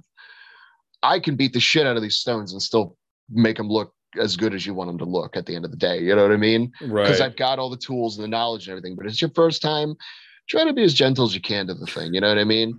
And, and so maybe get some plastic chisel set and use that to sort of wedge under and you know but always do the hot water trick um, that one's great. I've also found taking the bottom off first on hybrid molds is definitely a key to longer lasting hybrid molds. Okay. I used to basically split it, and every time you would split it, right, the top would come off nice and easy because again, it's separated already. Well, then I'm stuck with this top that won't do anything, and I've got nothing to wedge against. So what I started doing is putting the top on the ground, then I have the bottom on top. Now I can wedge slightly against the top of the mold, which gives me just that little bit extra pressure to help pop it open. Right. That makes sense. Yeah, that was like, God, I just learned that like three months ago, dude. Like, again, talking with Jeff Walling, and I was like, I'm going to try taking the bottoms off first. And he was like, report back. And that I did. And I was like, do it. And I'm telling you, do it. It's that's this is this is optimal. Uh, yeah. So let's see. We've gone forward to extraction. Let's go back. We were talking about to grease or not to grease, dealer's choice, but I do recommend it for beginners. Um, the concrete making process and and and I should say concrete mixing process. I I put up a video where I said my number one tip for one-time Atlas stone makers is to just buy the 50 pound bags of concrete got a little uh, confusion from some people. One guy was like, "What the fuck are people buying?" And one guy was like, "I buy the eighty pound bags. I'm fine." And I'm like, "Dude, you're six foot eight. Shut the fuck up. Nobody cares about your opinion. Okay." You have to go to the big and tall store. You don't get to talk to me. Okay. Um, but buy the 50 pound bags if you're just doing one or two stones because mixing up 160 pounds of dry material means when you're done adding the water you're going to need, means you're going to be hand mixing about 170 pounds, maybe even more.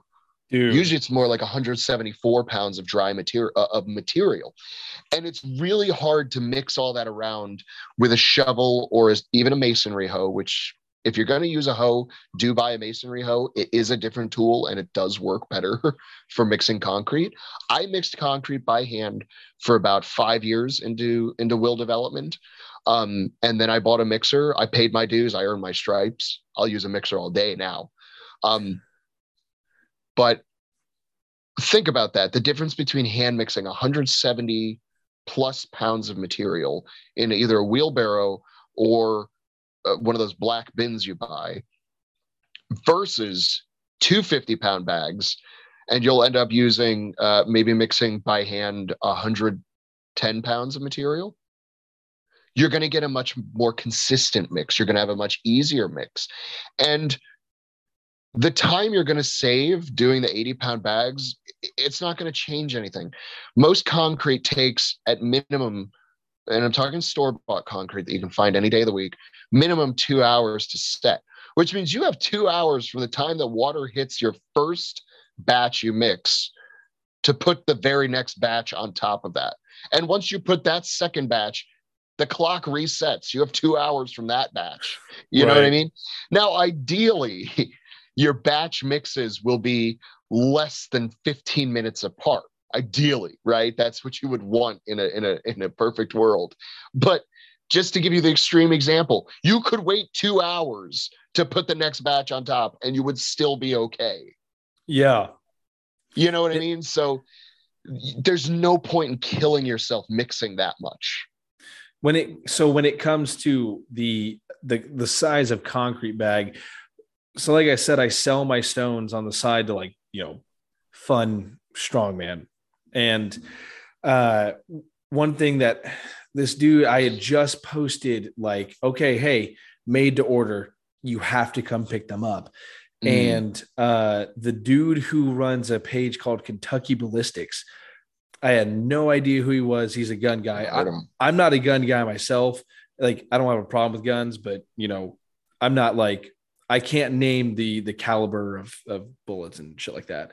So he hits me up and he's like, Hey, I need four 250 stones. That's a weird request, but okay. I was like, holy shit. I was like, well, I'm going to need some money up front, dude. So, you know, he gets me that. And I, and I go out, I buy 800 pounds of fucking concrete or how I'm doing my math wrong. That would be no, 10, 80 pound bags. That's, but you'd need more than that to do that's, 250. That's a thousand pounds. Yeah. Whatever it was I bought, it got me through. And it had my wheel wells almost touching my tires. Yes. and because I didn't think about that when I went to Lowe's And you never do. it- yeah, I was like, oh, because I drive an SUV. I was like, shit. Well, I hope this works. And lo and behold, Ford Explorers hold up. So, um, Ford tough, made for the mountains, baby. so um I will buy those 80 pound bags of concrete as I learned because I don't want to have to make a run to the store in the middle of the night while I have concrete setting in my driveway. So um I forget where I'm going with this. Yes, the money part of it. If you're going to do more with stones, then yes, that's why I buy the heavier bags because Yeah. that's it's way more cost efficient to be like, okay, well, I'm going to use a partial 80 and mm-hmm. then yeah, you know, I'll set that to the side. Then I know I have this much left because I'm you eventually get it worked out where I don't even pay attention to the weight. I pay attention to the bag size. I'm like, okay, I know I can get, you know, I need just a little bit off of the top of this bag to finish my 175 or whatever's going on. Yeah, you know? yeah. You, get real good at eyeballing stuff after a while. You really Right. do. I don't measure out the water I'm using unless I'm doing a specific weight of stone. Like if I'm doing standard stones, I just eyeball how much water goes in. I can look at it and tell the consistency, which is probably something to touch on for the uh, for the novice stone makers out there. Um, what kind of consistency are you looking for with um, with your mix? Right. Uh, big question I get asked a lot. And in concrete, there's an actual term used in, in masonry, and it's called slump.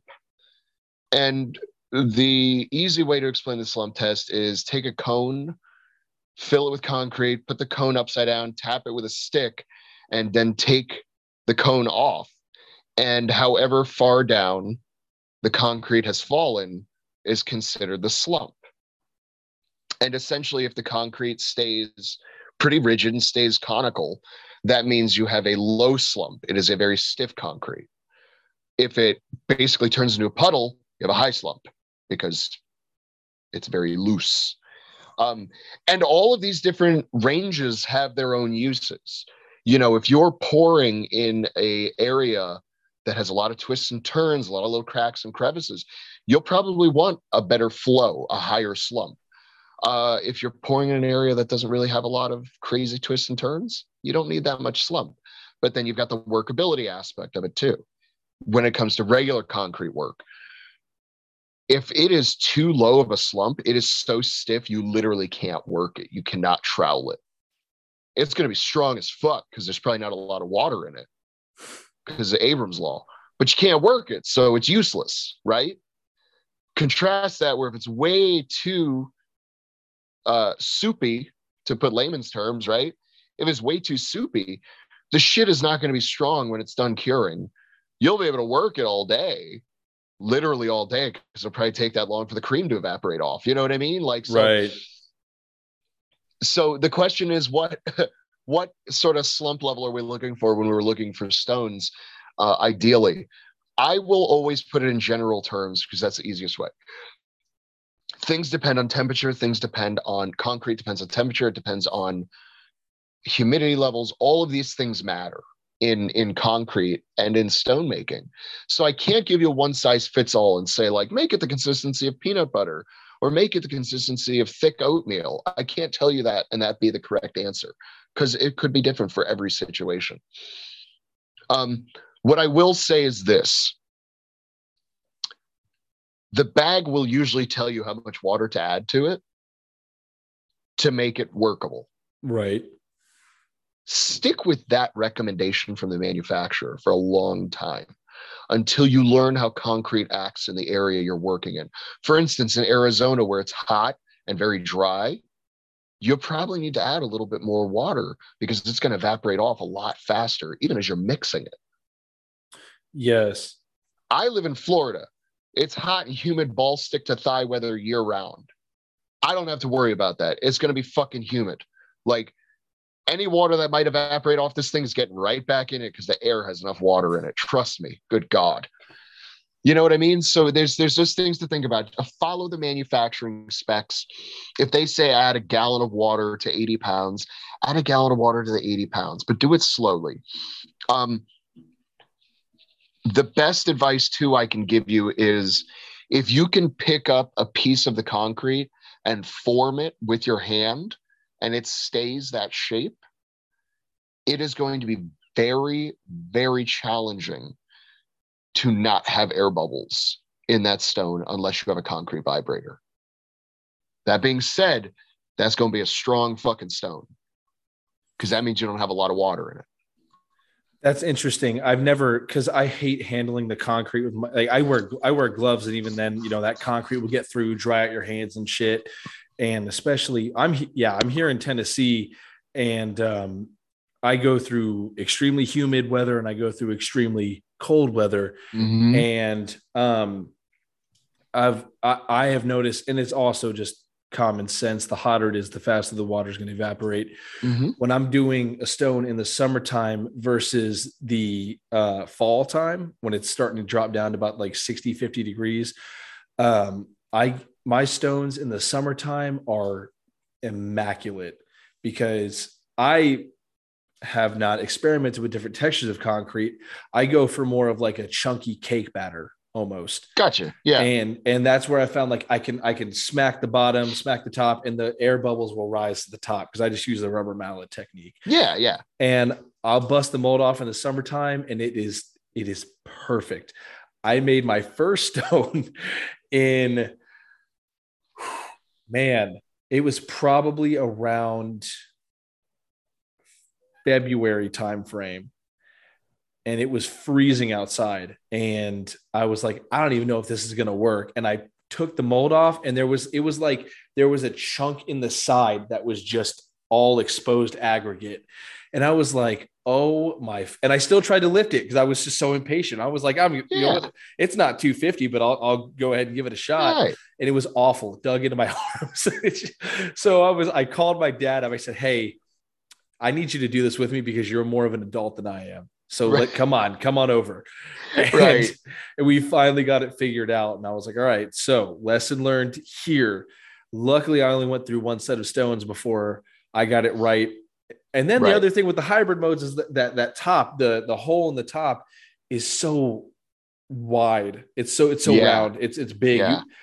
You- figuring out where to level off that that concrete to get an Yeah. ideal stone god Yeah, so I I am notorious for overfilling molds and just grinding off the nub later and making a perfectly spherical stone. That's um, notorious, probably isn't the right word, but uh, infamous, I guess, because of how much I hate nubs on stones. right I see it as a sign of a lazy stone maker if you have a nub left on the stone. 100% only if you're selling it. I don't give a shit if it's for you. But if you're selling this to people, like, there's a reason I put my name on them. You know what I mean? It, it's it's not an ego thing. It's not a um it's not only a brand awareness thing. It's because I want you to know that if you have a problem with this stone, who to talk to to make it right. right Because it's it's, it's if- pride in your work it's it's a hundred percent what it is. You know, the way I look at it is my lineage doesn't have a lot of um great characters in it. Let's just put it that way. So I said, you know what, if I can create the legacy for the name, for the Ramirez last name, in this object, which is stones that will outlast all of us, and it's good, and it's remembered as being good, then that'll be our our legacy. You know what I mean? Like, and it's that amount of like forethought and pride that I literally pour into every stone that I make. I want I want this to outlast me. I want it to outlast you. I want it to be the best stone you've ever lifted. And I want it to be the reason you keep training and and expanding this sport that I love so much. You know what I mean? That's that's what it really comes down to. So- And it's it's it's that important to me. It really is. Yes, I I couldn't agree with you more because stone making isn't like my that's not how I make my living. But I told like I think I was like I told my wife I was like I don't give a shit if the rim of my stone cuts into my arms. I'll, I'll be fine. Like if I want whoever is like because I've had people drive you know two three hours uh, from like other parts of the of the state to come pick up a stone. I got a jujitsu guy who was like, yeah, this is going to help me squeeze better in jujitsu. And sure, he sent me a video and he was like, Hey man, thanks for the stone. I got this thing leaping into my arms. I was like, awesome. So Right. that's why on, on customer stones, I'll that's why I take that extra care to grind it down, make sure mm-hmm. I'm not having a nub. And uh and my my dad was like, you should uh try to find a way to put your podcast on there. And I was like, well, we'll see. Eventually we'll get there. But it's yeah. I it's it's that pride in your work where uh if so, I don't want someone to message me be like, "Hey man, your shitty stone broke on me the first time I loaded it," and I'm like, like I don't want to get that message, you know, because then I just took money from someone for a, a product that I just kind of shit out, you know. Right. I I have a lifetime warranty on all my stones against cracking, chipping, any issue at all. Anything beyond cosmetic. Like if the thing just gets ugly over time, like, yeah, dude, that's what they do. I'm sorry. Yeah, stop using tacky. You'll be okay. I, I can't help you there. Like I'll refurbish it for a fee for you, but like I'm not gonna like give you a new stone because it got dusty or like dirty. Like that's not happening. Right. Um, but but yeah like cracking chipping dusting anything like that like an issue a breakage never had a breakage as far as i know um i as far as i'm aware in eight years of doing stones give or take i have only had one instance where there was a a chipping issue and all i did to repair that stone was shave off literally like an eighth of an inch off of it with literally hand sanding resealed it and he was like, Stone's perfect now, no problems. And I'm like, I don't know what the fuck that was about, but it's fixed now. So we're good. Right. like so, so when know. it comes to chipping, how do you how do you prevent that? Because I know that you seal all of your stones. I have yeah. never I've never sealed any of my stones, so I'm not savvy to that realm of of Atlas stone making. Yeah, uh, so the sealing, the main purpose of sealing is actually to reduce dusting of the stone. Because what happens when you ex- first extract the stone, um, that thin layer that gives you that beautiful uh, coating on the outside, that cream layer that that exists and gives you that nice look, tends to be pretty dusty. Um, yes, and it's hard to get all of that dust off. One way to get rid of that dust is to actually do what's called water curing. And essentially, you take the whole stone or anything concrete and you just submerge it in water after it's been set. Difference between setting and curing, right? Uh, does everybody here understand that? yeah. For people who don't understand that, concrete, when you're first pouring it in a liquid form, right? A fluid form, if I may, you're pouring it, right? Once it is no longer liquid, it is now setting.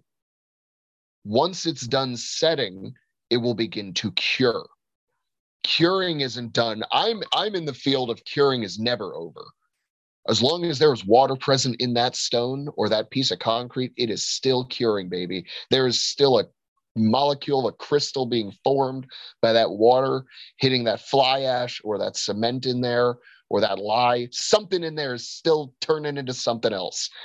But according to ASTCM, ASTCM, I think that's the uh, the the initialism for them. It's the dudes who make up all the rules for buildings.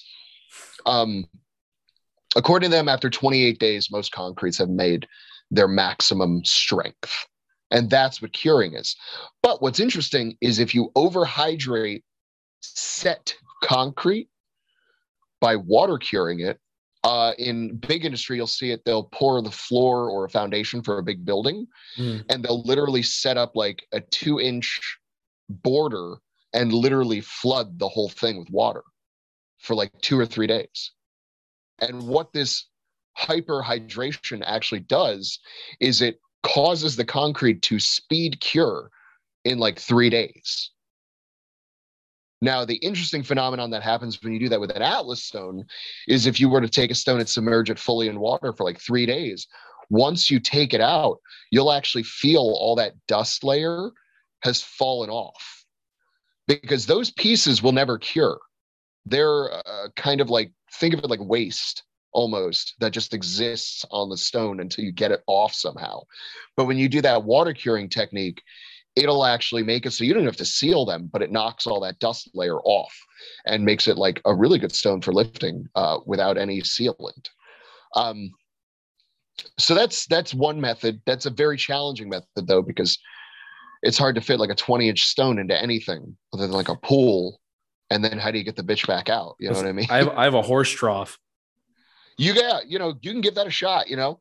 Uh, the, the beautiful part is again, that'll speed cure the concrete. So instead of having to wait 28 days for it to reach, in theory, 5,000 psi of maximum strength, you could achieve that 5,000 psi in a matter of days. Okay. Which is pretty. It's an interesting and neat phenomenon. Actually. Is it just? Is it like a form of osmosis that the water inside the stone is escaping to a greater area, or so basically, what happens during the concrete curing process um, what's happening is the water is hydrating and it's a chemical um, exothermic reaction. That's why when you touch it, it's hot.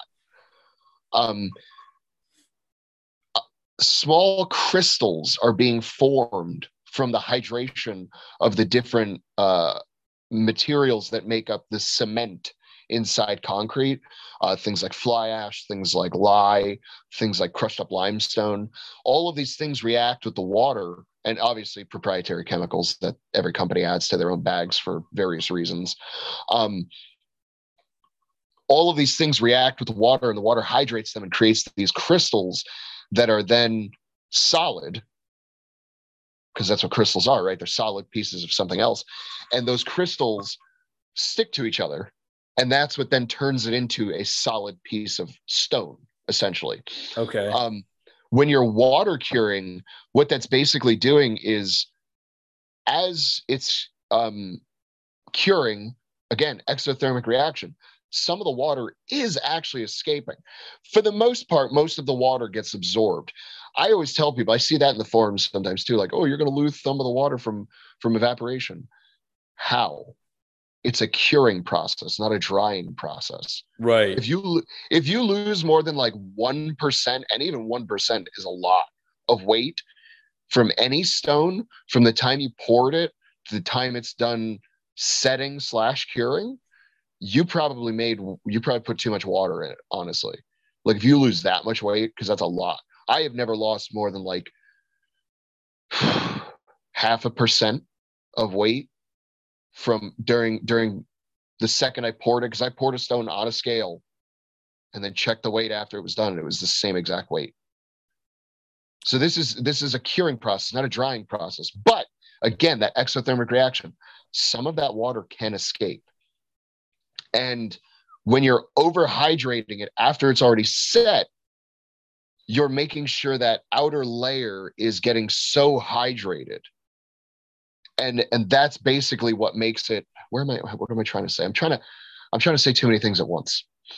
You got the crystals that are formed that cream layer is already made on the outside right? But there's that thin layer of material that will never cure. That's the dust. When you put it under the water what it's doing is going underneath that uncurable layer and causing that top layer to cure that does cure to cure even faster and harder. And that uncurable layer basically peels right off. So it's just overhydrating the crystals that are forming already on top. Okay. That makes sense. And and it's it's it's I'm not an expert in this particular facet. I'm a, I'm a very uh, very quick rate read on that one. I do have a book that I'm going through right now that explains it more depth. I can't explain it to a five year old. I don't understand it well enough. But thinking how it goes through, my logical thought process says that's how it's working. Could be totally wrong. I'm sure people would love to tell me how wrong I am. And I'm okay with that actually. That's how you learn. So so so then I guess the, the follow-up question uh, you may or may not know the answer to do you know the difference in the quality of the curing of initial warm water versus cold water? Yes, yes, I do actually. I made a okay. post about it uh, not so long ago. Perfect. Um, there's actually a really interesting chart, and what they found is, uh, uh, and the water is certainly a factor. The heat of that will make a difference. They did a study testing the ambient uh, temperature of the air, right? That the the concrete was cured in. And what they found was an interesting thing. Basically, the colder it was during the curing process, the stronger the concrete was overall. But it took longer to get there. So what they found was, I think they found like 72 degrees or something like that was the, the essentially the perfect temperature because it gave you the most strength, but it also took the longest time, or, or it didn't take quite as long to get there. Um, there was one where like it was cured at like 60 degrees, and if I remember right, the one that was cured at 60 degrees got to like it, it, it ended up going over like like a thousand psi over spec or some some crazy number like that but it took like a year and a half to get there. Oh my god. Right. And then they did it when this is the interesting one where if you're ever in a hurry this is something to think about where they cured one at like 110 degrees or something like that and it reached like 4000 psi or 3000 psi in like 2 days which is super fast. But it never got above like 3200 so because they sped cure it with the heat it made it so it was weaker overall got you okay so using cold versus heat I, I put up a pretty decent post about that uh, using temperature and and the water is another way to factor that in um, uh, one of my first posts was about using ice water uh, when mixing concrete on really hot days. Uh, you're, how do I put this? You're, you're playing a dangerous game when you do that because the density of ice is different than water, and ice is less dense than water. So your mix ratios get changed when you do that. My easy solution to that is just put the ice in the water and wait for it to like turn into water again. It, so I was kind of thinking about that too. If you maybe wanted to oversaturate the water with ice, then it, in go total nerd with it, you could strain your water. That yeah, way you're not 100%. having to worry about the displacement of ice. A hundred percent. You could totally do that. One thing I do is I leave the uh the hose that I use for the water. I'll put it on like what do you call it, like mist or whatever. Yeah.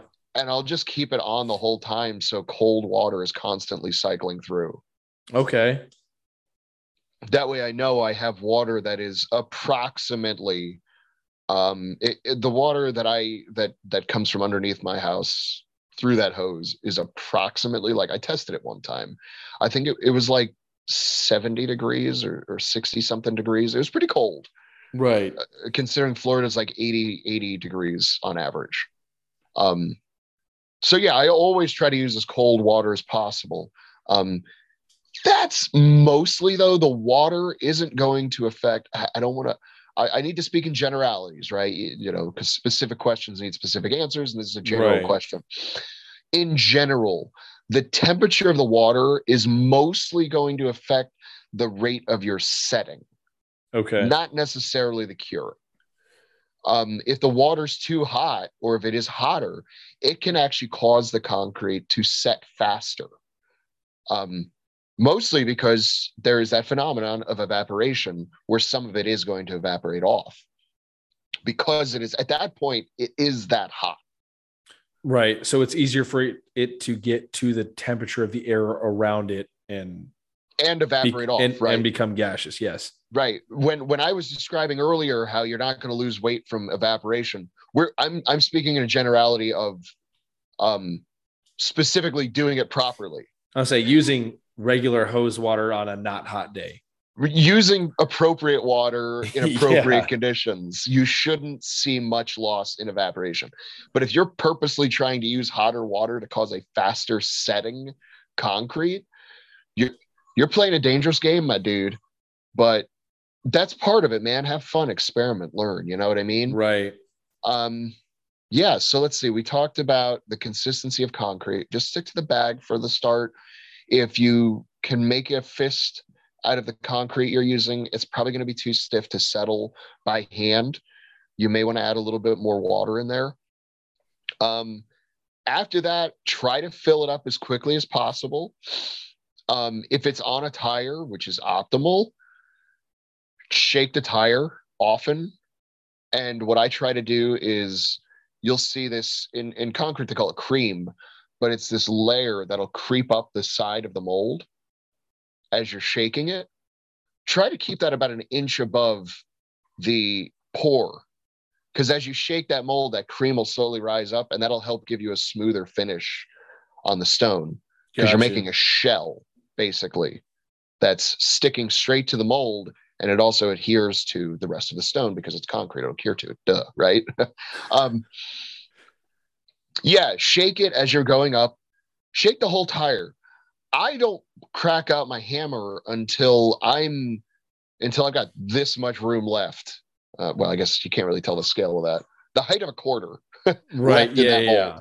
That's when I start taking out my hammer and actually tapping and forcing concrete down in there. Um, and man, if you want a good stone on the top where you have a perfect sphere, you are going to have to pack and pack and pack and pack and pack that concrete Right. and pack it. And when you think you're done packing, tap it some more, put pressure with your hand, tap it as you and force your hand down in it more. And guess what? Put some more fucking concrete in there. I I've done that. That's the most frustrating time on the stone because I usually do my stones at night. You know, after my Mm. kids have gone to bed, I'm like, all right, fuck, I'm tired. I've already made it through all of like Inglourious Basterds or some shit. You know, I'm filling up a 250 and a 175, and I'm I'm like, I got there. I'm like, fuck, motherfucker. Yeah. And then I'm I'm using the trowel and I'm digging down and I'm smoothing the sides out. And that I'm like, okay, this is the last one, I swear. And then I'll pick it up by hand and pack it on there. And then there's still, I'm like, God damn it, bro. Yes, yes, yes. That is, and that is the mark of a good stonemaker in my mind. You can tell a lot about somebody, a stonemaker specifically, especially if you call them out on that, on the fact that their bottom looks like shit. Yeah. Um, I've I've been known to call people out when they only take flattering pictures of their stones, which is the bottom of the stone, which is actually the bottom of the mold, which is the top of the stone. I'll say right? top of the stone. That's this, that's always going to be the smoothest part. and I, I put it this way any idiot can make that look nice i I mean you know and it's true it's really not that hard to make that look nice show me the bottom of your stone like you pussy show show me that part of it go ahead oh no, I I don't have dare to you. do that. I don't, I don't have to do that. you know and and that to me is the mark of a good stonemaker when they can show you that bottom and you see you can draw like a radius around that thing Right. that's what I shoot for with all my stones. Because in my mind, we're chasing the MacGlashen stones when we're making Atlas stones. That's what we're trying to make. We're trying to make MacGlashen stones, the original manhood stones that were spherical natural stones, right? Yes. That Atlas stones are based off of. But they're not MacGlashen stones. They're man-made stones. So let's let's do that. Much like diamonds. Do you know the difference between a man-made diamond and a na- nature-made diamond? I do not. nature made diamonds and man made diamonds look exactly the same except for one thing man made diamonds are perfect. Yes. That makes sense. Man made diamonds are perfect. Nature made diamonds have flaws. And MacGlashen stones have flaws. Atlas stones shouldn't have flaws. Yeah. we can make them perfect. Yes. So why don't we? So do that. Um, so yeah, it's a bitch and a half, but keep packing that bitch. Keep packing it. Um, shoot me a DM at some point, and I will send you the product link to the gloves that I like to use. Um, Okay. I I actually found them when I was doing mechanics work, and they're latex. If you're allergic to latex, you're fucked. Um, but they're super durable. I have literally worn them, poured seven stones, gone and done a brake job on my wife's car, took those gloves off, reused them the next day to do the patchwork on a couple other stones, did the oil change on my truck, still had that same pair of gloves, took them off, and reused them one other day before I finally said, they're just too gross to wear again. so they're really good pair of latex gloves. You can get a pack of 50 for like 15 or 20 dollars, but they're amazing. Amazing Perfect. rubber gloves. And they uh the cuff on them goes up like four-ish inches up your arm, so it protects a lot of you. I'll say so you can just kind of pull it like a long sleeve over it a little bit easier. Oh yeah, very much so. And you know the other solution I've come up with is buying the cheapest latex gloves I can find. I hate how hard it is to find latex gloves anymore. I get it. So many people are just latex. Your bloodline is weak. Um, but like it's so hard to find just latex gloves, especially just cheap ones. Right. But if you can find a pair of cheap latex gloves, I'll put those on and then I'll put those gray gloves with the blue pad. You've seen them before, those work gloves. They sell them everywhere. Yeah, I've seen them at I've seen them at Lowe's, I'm sure. Yeah, buy the ones off Amazon. You can get a whole giant pack of them for like seven dollars or something like that. Um, and they last forever. Um, but I'll put latex gloves on and then put those on top. Okay. So now I have a I'm, I'm wearing a condom underneath a, a, a sweater, basically. I'll say you're you're using the latex and then the goat skin. Exactly, exactly. Got all the protection. Where two? It's twice protection. I mean, it's 99% is one of them. I mean, friction be damned, right? Times that by two, what could go wrong? Like that just that's just logic, bro. Like, I'm sorry. Are you trying to fight with math right now, Mr. Smart Guy? Yeah. If you take one alcohol that is 50% alcohol and another alcohol that is 50%, you mix those together, you got 100% alcohol. You get drunk faster. Yeah. I mean, I had an uncle that did that. Yeah. Yeah. He ran his truck. It was awesome. It was crazy. Yeah. Um, so yeah, no, but that's that's a that's another little tip if you uh if you want to uh which those I think Bluebird is like the brand name of those gloves at Lowe's. Um, those are fine. You can just use those uh, to pour with. Um, they work fine until that last bit where you're shoving your hand inside the stone. That sucks. Um, man, I have lost my fingerprints. Um, I don't know how many times. I, I literally can't even use my like fingerprint scanner on my phone because really they just they barely grow back anymore. Yeah. I thank God I am not allergic to lye because holy shit, I would have chosen the very wrong career if that were the case. Um, uh, yeah, or lime. Yeah, that's what's in it, not lye, lime. Um, yeah. Uh, you know, I made a post about it too, but one other little thing about stone making. Um, wear a real mask when you do concrete work. I'm talking to you too, by the way. Anybody who's using concrete and working with it, even if you're just working with it once, there's this thing um, called silicosis, and it's basically black lung, but for people that work with concrete. Um, it's terrible. It's awful. It's just an overexposure to to to the um, to the materials and the dust and concrete. And I wear a full like uh, uh you know full respirator with like the it, it's made for like paint, which yeah, paint yeah. is paint is thinner than uh, concrete dust, so it's definitely going to protect me. I'm working. My next one is getting a full face one because I'm getting pretty fucking tired of grinding and like all the dust everywhere in my face. It gets in my beard. I can tell, like when I'm washing it out, just it's so coarse before I jump in the shower. It's ridiculous. Oh yeah, my hair was. uh I had like dust, like all on my hair. It's it's a it's a good styler though. Yeah, yeah. Oh, bro. Yeah. Let me tell you, it's uh yeah, they've got that one uh, hair cement, and I'm like, bitch, you don't know the half of it. Okay. uh yeah, so I I highly I don't even recommend it. Don't don't fuck around with that stuff. You know, um that's not a fun way to go. And it's like, dude, if you're getting cancer, especially lung cancer, get it the fun way by like smoking or something. You know, like don't get it from fucking working with concrete. That's stupid. I'm I'm glad you said it because I do. I was only doing like cloth masks and you're not doing anything. yeah, yeah, no. That's that's stopping nothing. Right. Um, so you're yeah. saying like bottom line, like N95 type shit?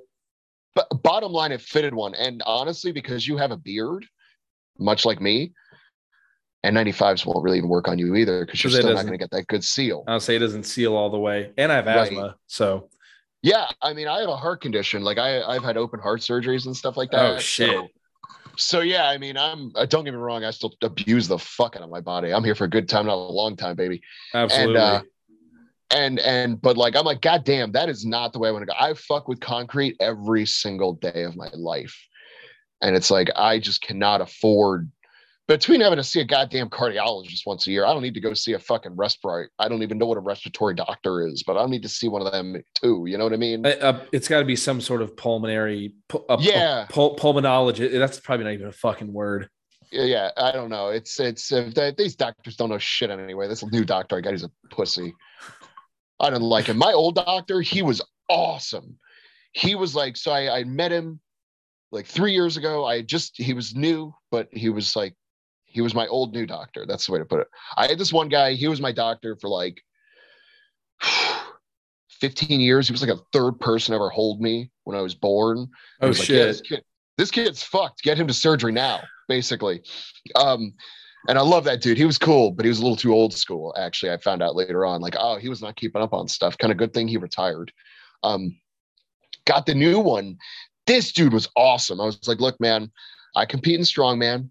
Um, that's not going to change. What do you think? And he was like, he basically said, dude, that's fucking sick, first of all. And he explained this really cool thing where he said, I'm like one of the oldest people with the heart conditions that I have because most of the people that were born before me died either in surgery or very shortly after because it was such a new thing they were doing. But he said this thing where he said, you know, we had this phenomenon where we didn't know how to treat heart patients. And so we kind of told them not to work too hard, not to do this, avoid steps and stairs, and, you know, don't exercise too hard. He said, we ended up with fat people that had, you know, card- cardiology problems too, you know, cardiac problems. Right. So we just made the problems worse. He said, now you're on the opposite end of the spectrum where you're probably taking it to a level where you're competing in a very heavy sport often. And I have no idea what's going to happen, but I would love to be a part of it and study you and see what we can learn from your experiences and what you do. I was like, fuck yeah, doc. That's what's up. End up getting a new one. This fucking pussy. We don't really like people with heart conditions to be lifting heavy. And you know just just like high reps and you know like you know moderate weights. And i was just like cool. So i tell you what um when you can squat your body weight you can fucking come talk to me about what i can lift. How about that? Is that fair doc? Like you pussy. Like So- god So I also, uh, unfortunately, because I'm obviously not a doctor, I don't have any medical background, education wise, nothing. Um, and I compete at the in the heavyweight 265. Um, I've competed Yeah. 275 for USS. Um, don't prefer being at that weight. I found that like my happy weight's like 255, 260. Um, something about that extra 15 pounds really fucks me up. So Oh, it's i It's- understand it's just uncomfortable. And mm-hmm. so uh and I when I first saw my doctor after competing, I was for the first time, I was only 245 probably. Mhm. And uh I was on my way up to what I am now. And he was like, "All right, man. So with and I now, granted, I had like my work boots on. I like I work at and I work in a factory, steel toes, and uh, he was like, "All right, with your with your work boots on, everything, you weighed like 255, 260. We got to talk about you losing some weight, bud. Uh, we're going to want you to lose about 60, 70 pounds. And and now, granted, I have been 185, 190, and I look disgusting at this how height. How tall are you I'm six feet tall. Oh yeah no, dude you could walk around it. You could easily walk around 240 no problem. 100 it's and it's it's a good weight. I'm Yeah. i i make i make progress on my strength. You know everything's cool. And uh i i told him i said yeah man that's that's not going to happen. I'm a competitive strong man and he was like and now granted this guy's stomach is folding over his belt buckle. Funny how that works right? Yeah, yeah. And he was like, Yeah. he said, "Look, man, you know, at this age, you know, you- you're in your 20s, you could you could keep this up. Uh, once you get a little bit older, it's gonna be hard." I said, I said, I don't think you understand what I do, bud. Like I, you know, I'm I'm doing hit training, you know, for Right, fif- right. 50 feet. And and and he's just not hearing me. And then he starts talking about like because he doesn't know what that is yeah, he's like, well, think about the example you could set for your kids. And I'm like, okay, now you can shut the fuck up because I'm not going to listen to this anymore. And ever since then, I'll go like I go see this guy because I haven't found a guy who's geared more towards sports affiliated situations. Right. Uh, and he doesn't even ask me about my weight because I'm I'm not I'm not gonna. It's not one of those where I'm I'm too lazy to lose weight. I'm just it's not advantageous and the fact that there's so many old school doctors that don't understand that is infuriating especially with more people c- taking part in sports than ever before. You know the other thing about it too you know it's and and and it's always ironic right? Like i made the joke but i'm dead serious. I'm like yo find me the cardiologist that has like tren traps i'll listen to that motherfucker. Yeah you right? know what i mean let me find me the cardiologist that that is like offering me d-ball under the table that's the motherfucker i'll listen to because he knows where i'm coming from this little pencil neck bitch doesn't understand anything about what i'm trying to do in my life you know what i mean Like, right and, and, and I remember I had the candid conversation with him finally. And I said, Look, I'm going to keep doing this. Your fucking job is to try to keep me alive while I do it. yeah and that's it's that 100% true Like you're you're going to tell my insurance everything you're doing here costs like a million fucking dollars anyway. Even though if I offered you cash, you'd only need a thousand somehow, right? So so don't feed me this bullshit like you you actually give a fuck. Yeah, it's the the the medical system is one of the most infuriating because if I told if I went to this guy like let's say like yes I'm I'm a relatively strong individual but let's say my testosterone levels weren't where I wanted them to be naturally Mhm. and I wanted to get on TRT he would try to steer me away from that even though it could make my boners harder and and make me sleep better and give The me more energy life. It's the quality of life. but because it's testosterone replacement it's it's not what i'm naturally producing oh well you know like you take one cc every other day or something it's Right. it's and it's keeping you nor whatever man I, That'd be a lot. That'd be a lot, dude. it was for trt it's one it's one cc like every week i think Yeah. Yeah. for for the test yeah. It's about 200. It's 200 a week is, is average. That's like the starting, that's like a minimum dose for TRT. right and Two, 200 a week. Once you see, if you did that every day, that's, no no That's not every day i i said every a- other day but I'm, that's a I'm literally thousand a week, dude. no no no, no, God no. damn. I, I definitely misspoke. I'm literally only quoting what I've heard. I don't know yeah, shit yeah, yeah. about about any supplemental testosterone because I can't oh, afford. Oh, come that on. shit. You're, you're in strongman, dude. You got to start learning. Come on, bro. That was the first thing I learned when I got into this sport was all about the extra vitamins, man. I know it's it's it's the good shit for sure. It's just whether or It's not I can a- afford them. It's just curiosity for me for the most part when I first got into it because I was just like, oh no shit. Tell me more though. That's interesting. Like I actually just found it interesting. I found it interesting where you could be talking to two dudes in the same weight class. And one of them would be like, bro, Winstrol is hands down the best shit I've ever used. And the other guy would be like, fuck you, Dbol's king. And then the other one's like, I only run tests. And then they both look at him like, what? Because he's the best one there, you know?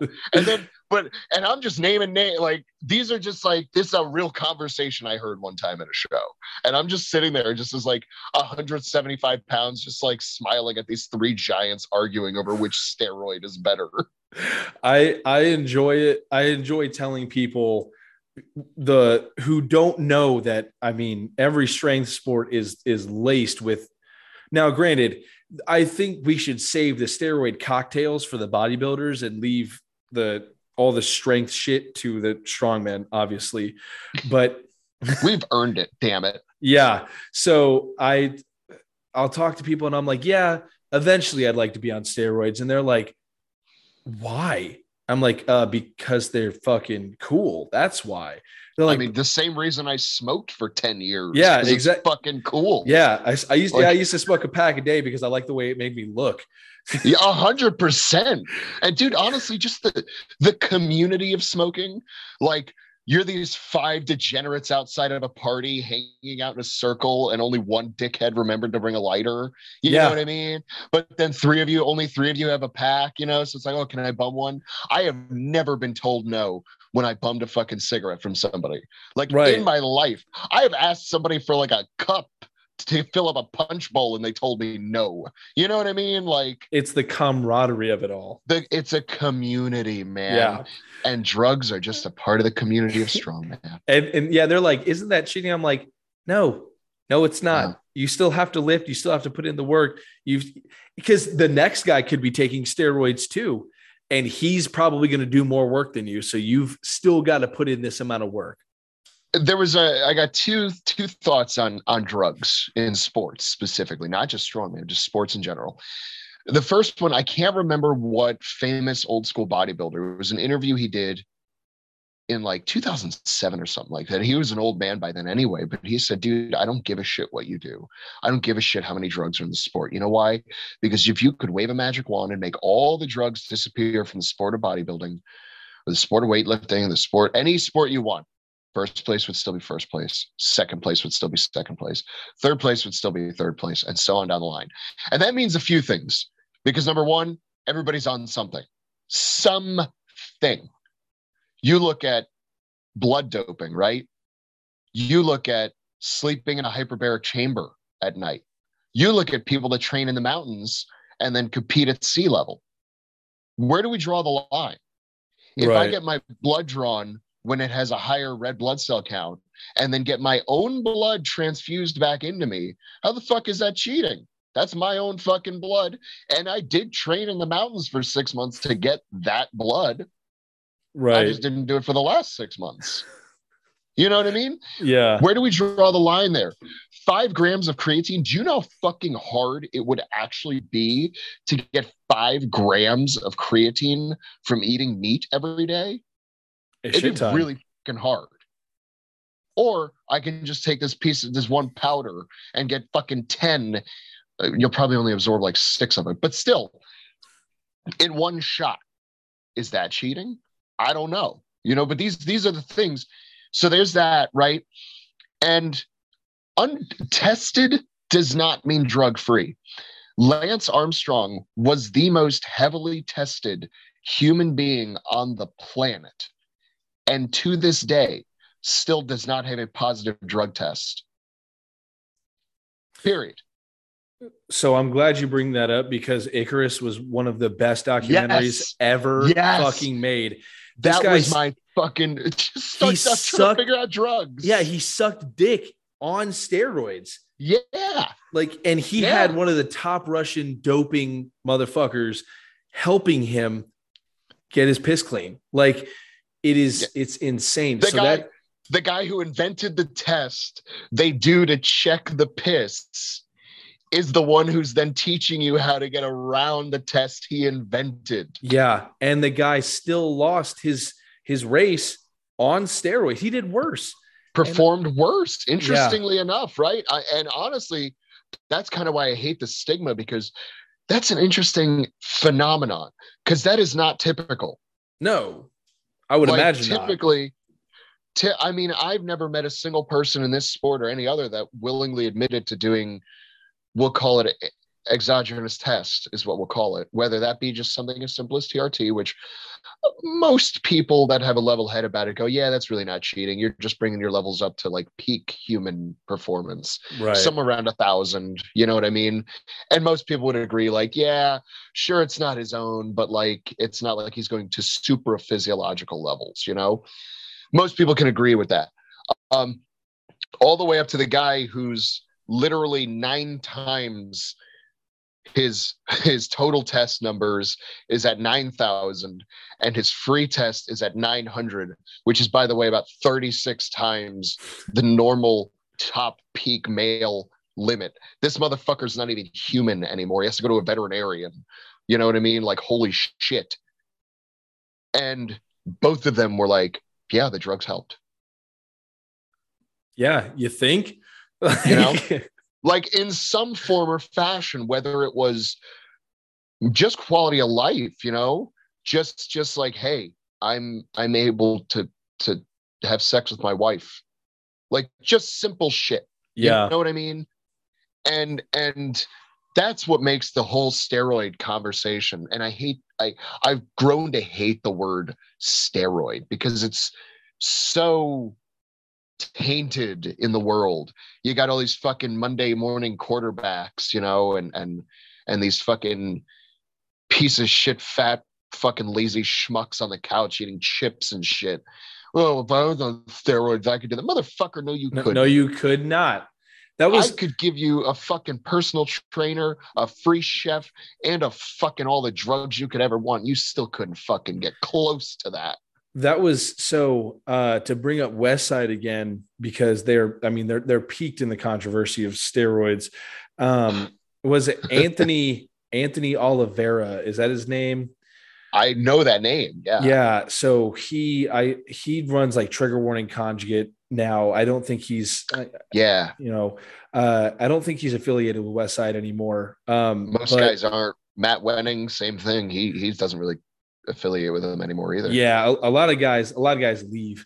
Um, but uh, he was when he was still at West Side, he was doing an interview for like a YouTube channel, and he was like, he's like, you think it's the drugs I'm on? Fucking, I'll tell you exactly what I'm on. You can do it and see if you do what I, you know, squat what I squat, you know. hmm And it's it is that sort of thing where like, yeah, you could you could take the drugs too, but you're probably not because you don't have you don't have the it's it's the want it's the want to work.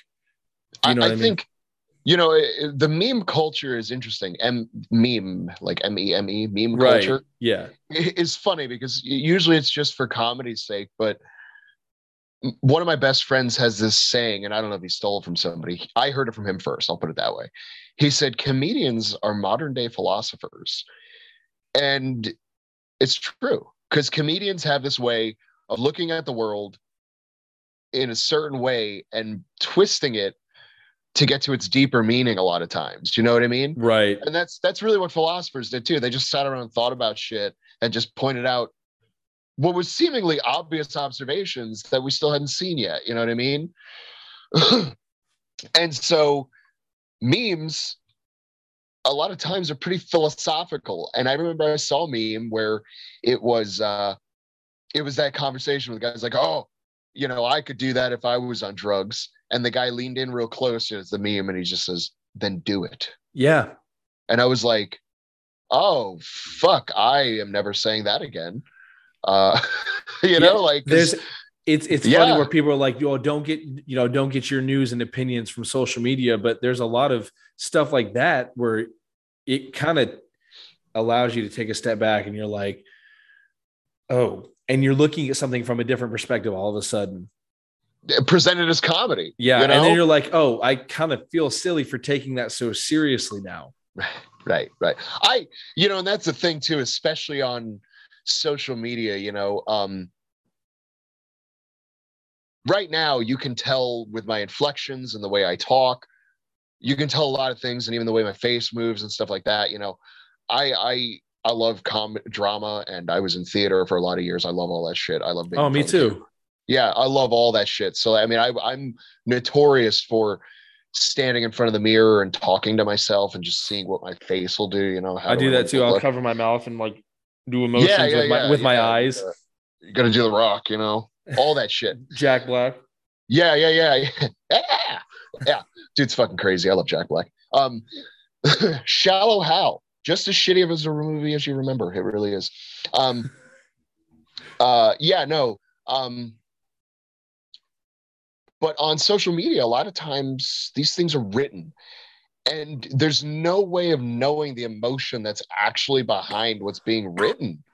You know what i mean? And it's like my my god dude how are you going to get so worked out number one you know what i do when i read something on social media that upsets me? Motherfucker that upsets me. Close throw my phone on the bed and i go to literally anything else. So I have like what i'm gonna do is sit here and argue with some asshole on the other side of the world who's probably not even real yeah. like so like you know I I used to be really back in my early 20s, like it was that long ago. I'm only 27. Um, but in my early 20s, I used to I used to argue a lot on on social media, like Facebook. I did too it, it would it would take up my day. A- Any free moment I had at work, I was I was on Mhm. Facebook. You know the the you know 2016 election was coming around. Don't it get was- me started. Oh my god, I was in Yeah. full swing. Fucking, I, I mean, real piece of shit arguing with everybody. Oh yeah. And eventually, I just decided like, I don't, I don't really want to do that anymore. And now, within the past like year, even because I've stopped arguing for a, a long ass time, but within the past year, I've made it to where like I'll type out a whole response And then delete it, right? and then I will delete all of it, and I'm like, Mhm. there's no point because I'm not going to get through to this person. Obviously, they're very set in their ways. Like it's it does not matter to me at all, and I'm not going to let it take up any more of my headspace. Right. You know, it's it's that's honestly, I think that I I read this book once and I really I recommend it to a lot of people because it's really good for uh, communication. It leads you to a couple other good books too. Um, it's called uh, Never Split the Difference. And it's actually a negotiation book, and it was written by an ex FBI negotiator. Um, and he he talks about how we compromise because it's easy, not because it's the right thing to do.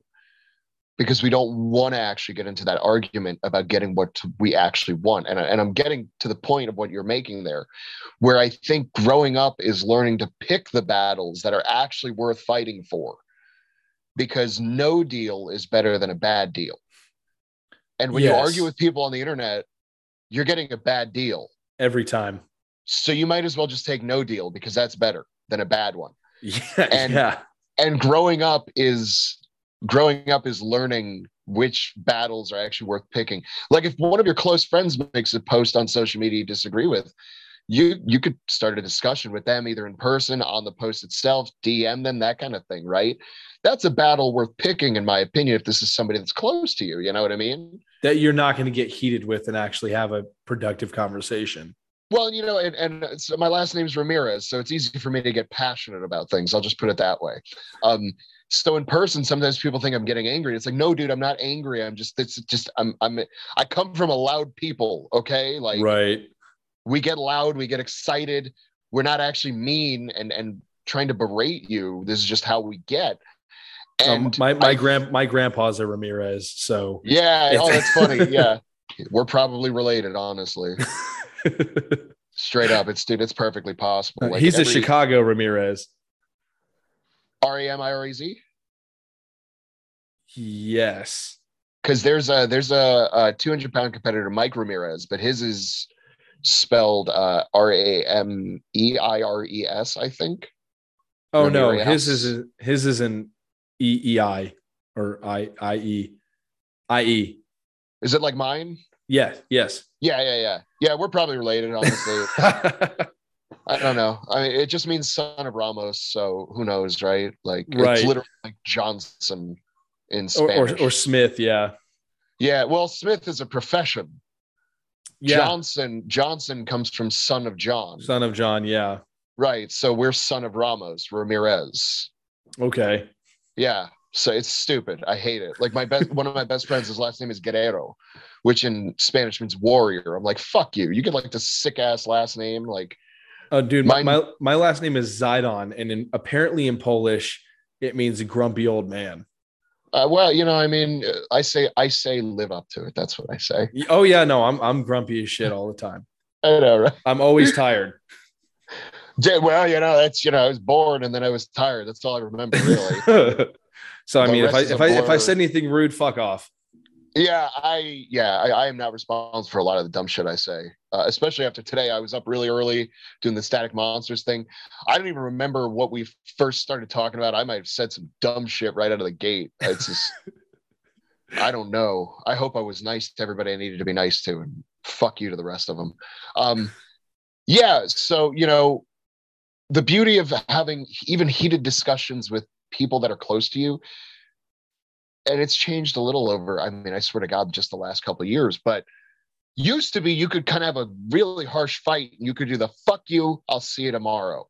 Yeah, And it kind of seems like, man, now anymore, you got to just bite your tongue with shit because you just, you know, all of a sudden you you disagree with somebody on something and they've made this it's their religion. this this opinion they have their entire identity Yeah. And if you are against it, then you're a bad person. It's like, look, I am not afraid to speak out and say that I am a Christian. And if you make fun of Christianity, I'll fucking laugh with you nine Right. times out of 10. Because if you're honest about being a Christian and, and, and being faithful to, to the Bible and the teachings of it, you understand that a lot of this shit is goofy and stupid and dumb and weird. But what I find is that people that are sort of atheist, they never for a second question their faith ever. It's just like there is no God, period. right. And it's like, well, point point of having faith is that I question my shit all the fucking time. That's Right. faith. Like that's the beauty of it, right? Is that I have to question it all the time and get reminded of it all the time. And and then obviously the rest of it's like, you know, spreading the word or whatever. But you know, not not to get too Oh, whatever. no, I agree with you but- because if I could add something to that, I, I've stopped calling myself an atheist because those guys get so theistic about their atheism right. that I'm like, you know what? I, I, I'm I'm I'm a spiritual person. Like, you know, I I don't know if what made us is called God, but it's definitely something. But it's not, you know, there's not nothing because something happens at some point somewhere. Well, because because that's it, right? Like, so let me get this straight. Christianity, the idea is that a big invisible magic being uh, essentially sneezed all this into existence. Right. Okay. And then atheists say, yeah. Uh, No, it didn't. The, they, they, well, they go, the Big Bang Theory is, is the correct one. What's the Big Bang Theory again? Nothing exploded. Yeah, it's it's a it's a sneeze. So let me get this right. So my my theory is that this invisible, in your eyes, imaginary friend created everything, and that's stupid to you. But you say that nothing exploded, Yeah, and I'm the retard. that's Am I where getting that right? that's where I've I've branched away. I'm like, you know what? I I can't be I can't be atheist anymore. It's it's got to be it's got to be something else because I don't agree with. The, I mean, they get heated. They'll Right, go right. the, any any the the equally um belligerent uh religious guys that hold the signs and yell at people will also Right. get yelled at by the atheists that Right. are saying equally terrible things and i'm like i can't affiliate with either of these guys god jesus man like Literally, Jesus. yeah i, I it's just anyway Yeah, no, no. It's it's, and I think I think I think picking a side is a good thing, but I think picking extremes is And that's ne- that's even- never good even now, right? Even even this the conversation about stones. The entire time I've tried to pick my words carefully and be very general about all of my recommendations and all that, except for highly specific things like where to put duct tape and stuff like that. right But even that is a little bit general, right? Because where is the top? Where is the bottom? You know, this sort of thing, right? Like how perfect does it have to be? It doesn't have to be perfect. None of this has to be perfect, bro. You know what I mean? Generals, always in generals, because specific questions, specific answers, generals better. I've picked a side when it came to religion and and uh, uh, uh, I guess theology is what you would call it, right?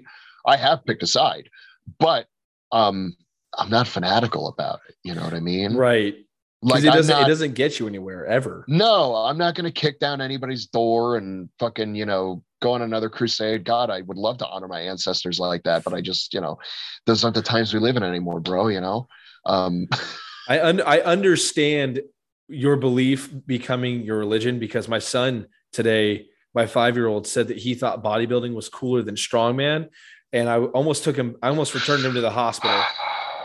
Yep. And I uh-huh. yeah no, and I, and I turned. I, feels I bad, turned. man. I turned to my wife. I said, "Hey, he just said that bodybuilding was cooler than strongman," and Your, she no, goes, your son just said, "Yeah, I can't even say your son because he looks like me." he looks like me and he's named after me. He's the he's he's the fifth. And uh oh, oh yeah. awesome. yeah. Yeah. I had to do it. But yeah. At that point, you have to. Yeah. so yeah, she was like, he is entitled to his own opinion. I was like, yeah, but it's, fucking wrong. Yeah, we can. Yeah, I've had wrong opinions before too. I just didn't say them out loud because I'm not stupid like. yeah, no, uh, uh, yeah. I mean, it's uh, that's but that's how people get. They they kind of take things a little too to heart sometimes. And what's interesting is I'm saying that, and you're saying that, and I I believe when you say it, and I believe when I say it that we do our best not to take things that personally, right? Yeah. But what I have found is that people that go on social media, much like couples that constantly post about each other, are not as secure in this opinion as they would want you to believe that they are. Because nine times out of 10, these same people that are like, just fucking let people enjoy things are the same ones that when you challenge them on anything, will immediately be like, fuck you, uh, you know, blah, blah, blah, blah, blah. You're Yeah. fucking wrong. You're stupid. Did this, that, and the other. It's like, whoa, uh, shitting on people's dreams is the thing I enjoy, bro. You said to was- let people enjoy the thing. I was gonna, yeah, yeah. Let people enjoy themselves. Well, hey, I enjoy not letting people enjoy themselves. Oh, Yeah. asshole. um, you said not to kink shame. Well, shaming kinks is my kink, bro. Your move. yeah, Right? cre- creating paradoxes is is fun for me. How about that? You ever hear of an eye for an eye makes the whole world blind? Yeah, there's a reason I have some fucking boundaries, my dude. you know, and and but that's you know much like much like with like you see couples always posting about each other how in love we are and blah blah blah. I'm like, both those motherfuckers are cheating on each other. Oh my god. See, and that's the thing. I I've never been one for the big long, you know, I love you posts. Yeah, yeah. Uh, but I will tag my wife in blatantly sexual memes openly. Yes. That and I think That's ironically, love. I think I ironically, I think that is like if you see some nasty like meme on the internet, which I try to avoid that shit just because like I'm trying to keep my mind sort of pure every once in a while, you know, which is tough because I mean strong so my Instagram's got me fucking figured out. It sends me car shit, fitness shit, and food shit. I used to want to be a chef, I used to be a mechanic, and now I'm into strongman. right. Like, it- it's got me figured out. Um, so I go to the fucking explore page and it's just like ass and titties and ass and titties and cake and a Mustang and then ass and titties. And I'm just like, yeah. if you don't see one of those nasty memes though that kind of make you like even you blush, you know what I mean? Yeah. And you're not you're like sending it to your wife. I think you're fucking up. I think I think you need to send that nasty raunchy shit to her. so I'm I'm glad I'm glad you said the ass and titties part because I I don't I don't see that shit like on my regular feed. Yes. It's it's always like it, mine is the same thing. It's like strong men. It's a strong man horror shit. Uh, you know, tattoos, stuff like that. And then I go to my Explorer and it's some chick in clown makeup with really big boobs, and I'm like, yeah. I, I'm like, I'm not understanding where the algorithm is getting this one. And the last, the last thing I want is to be out in public somewhere or next to my wife or one of my kids, and I go to search someone up, and the first thing there is some chick in a thong, and I'm Yeah. like, and I'm like, oh, come on, man. Yeah, I mean, it's because it's like, dude, I'm not, I'm not actively seeking this shit. You're just forcing it on me. And I'm like, I get it. Because sex involved in a- sells. When I get it, I got involved in a sport that has warped my perception of attractiveness beyond comparison. I mean, like, I remember going through puberty as like, you know, 14, 15 year old boy and just being like, yeah, you know, having this I- idea of like what a hot woman was, you know? Yeah. And then now, like if I went back, I'd probably be like, dude, you're gay.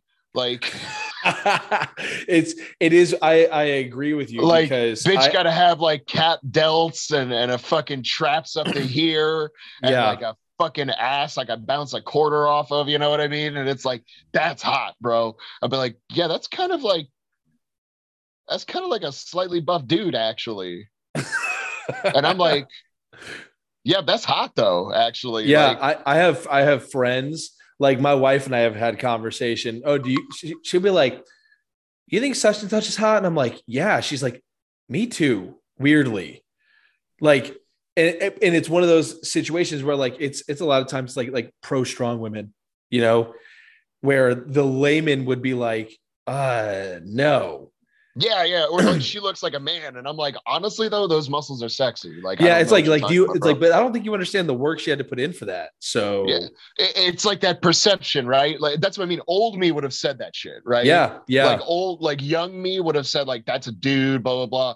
But like the me in this sport now, my mind has been so warped just by exposure yeah And I'm like now that's what I'm attracted to. Like Yep. a strong woman is hot to me. Like my wife, she she lifts. You know, she she's not into strongman, but she would if she did compete, it would be in powerlifting. And she's like for like a normal woman who doesn't work to necessarily compete, she's pretty fucking strong. Yeah. Like at, at 170, she's pulled like over 300. She's squatted over 250. She's benched like 160. Like wow. those are fucking good numbers for like just a woman just working out, basically. Yeah. You know what I mean? Like, and she works hard, but like she's got better traps than me some days. You know what I mean? My wife is the same way where like she did train to compete. She doesn't compete actively anymore. Um, but she was co- competing in strongman and she was complaining. She was like, I feel like any anytime I go anywhere, like I'm like the manly chick. And I'm like, I'm not understanding the issue here. Like Right. I'm, you- I'm waiting for the problem. Yeah. yeah. and I'm like, you you still look feminine, but you just like she's mostly Scottish. And I'm like, you Mm. you're you're you're built to look exactly how you do. Like it, it- I, I'm like, I'm encouraging this. Come on, let's go. Like more, Right. like lift Right. more stones. You you are clearly made for like giving birth, but also fighting the tiger trying to eat the children. Yeah, that's what I, Like- man, I try to tell her and, and Yeah. she, now granted, she's still muscular, but she, she stopped doing strong, man. She, she said, which I understand. She said it stopped being, stopped being fun. Mm. And I was like, you know, it, and, and why else do we do this sport? Which, and, and I get it because I've gone through points myself where I'm like, I'm literally just going through the motions of lifting. Like I, I'm not enjoying any single part of this. Yeah. and competing is what gets me through it where I'm like, okay, there's a competition at the end of this. Yeah, you know it's uh so this so I, I've got a comp coming up in December. Uh, Florida's Strongest Man. It's notably usually the strongest or the heaviest show in the state. Um, I mean, a lot of times the numbers that he sets for these events will be higher than nationals. Okay. Like, and and I understand his logic is he wants the Florida people going to nationals to look good. He Yeah. wants Florida to be recognized as a strong state, which I'm pretty fucking sure it already is. Like I say when, when I think of strength, I think of like Florida, I Texas think of Kentucky, Texas, and California. and California, yeah. Like, and then sprinkled in there somewhere is some little corn-fed Iowa boy that nobody's heard of yet. And football just doesn't quite want him, so he said, "Fuck it, strongman looks fun." That's kind of how And- honestly I'm seeing like Trey Mitchell. I know he's from Texas. I love Trey. I feel like he popped up out of nowhere uh, onto the scene, like the big scene, and I'm like, holy shit! His performance at I, now, granted, we've we've now uh, had the episode through um, the final event of the Rogue Invitational, but I Hmm. expect him to have done very well. I um, I met him in 2018, and this is that was like really when he was just starting to crest into the into the open. I, because of my job, which is crazy, I can even call what I do a job. That's I, I awesome. get to meet though. I get to meet a lot of these people. Um, I've met Bobby Thompson. You know, you mentioned him earlier. Um, I've met Trey, and he was like the sweetest dude you will ever meet. And it was like, and he, I hope he doesn't hate me for telling this story, but it was adorable. This six foot two monster of a man. Uh, he's probably like six four. I don't know how tall he is. He's big, and he- you could tell how uncomfortable and nervous he was just talking face to face to five foot eight, 180 pound me. You know what I mean? Right. Because he's not built for that. He's built to lift heavy shit. He's also fairly young, isn't he? Uh yes, yes, he is. Um, I don't remember exactly how old he is, but I think he's around 27 or 28. Yeah, I know he's really young in comparison to Yeah. what usually the top level strongmen are. Yeah, um, I actually helped him make one of his stones. His uh his four I want to say his 460 he has. I did the math on that for him. I did the math on that for him. Uh, told him how much lead he would need for that stone, which is cool. I did the same thing with Brian Alsruhe, actually. Uh, I, dude, I Never fucking love Brian Alsruhe, man. That's yeah. he's what got me into strongman. What you remember? He did that uh series where he kept trying to get that 400 pound stone. Yes. I finally DM'd him one time after I saw his like fourth failure, and I was like, "Look, dude, I, I don't want to be the guy to send like unsolicited advice and shit, but look." And I just went down. And I said, "Here's all the math. Here's how it's done. This is how much lead you would need. Good luck." Right. And he he actually came back and he was like, "Dude, that's fucking sweet. I'm gonna give it another shot. Let's give it a go." And he Yeah. fucking did it. And I think he finally did get his 400 stone using the math I sent him. And I was like, "Fuck yeah, dude." He is such a unit of a human being. It's ridiculous. He's yeah. What what's cool about him is he gave. I've never met him in real life, but because uh, Nikolai Myers used to train out of there, Yeah. Uncle Nick, right? Yeah. the the U United World Champ, current World Champ anyway.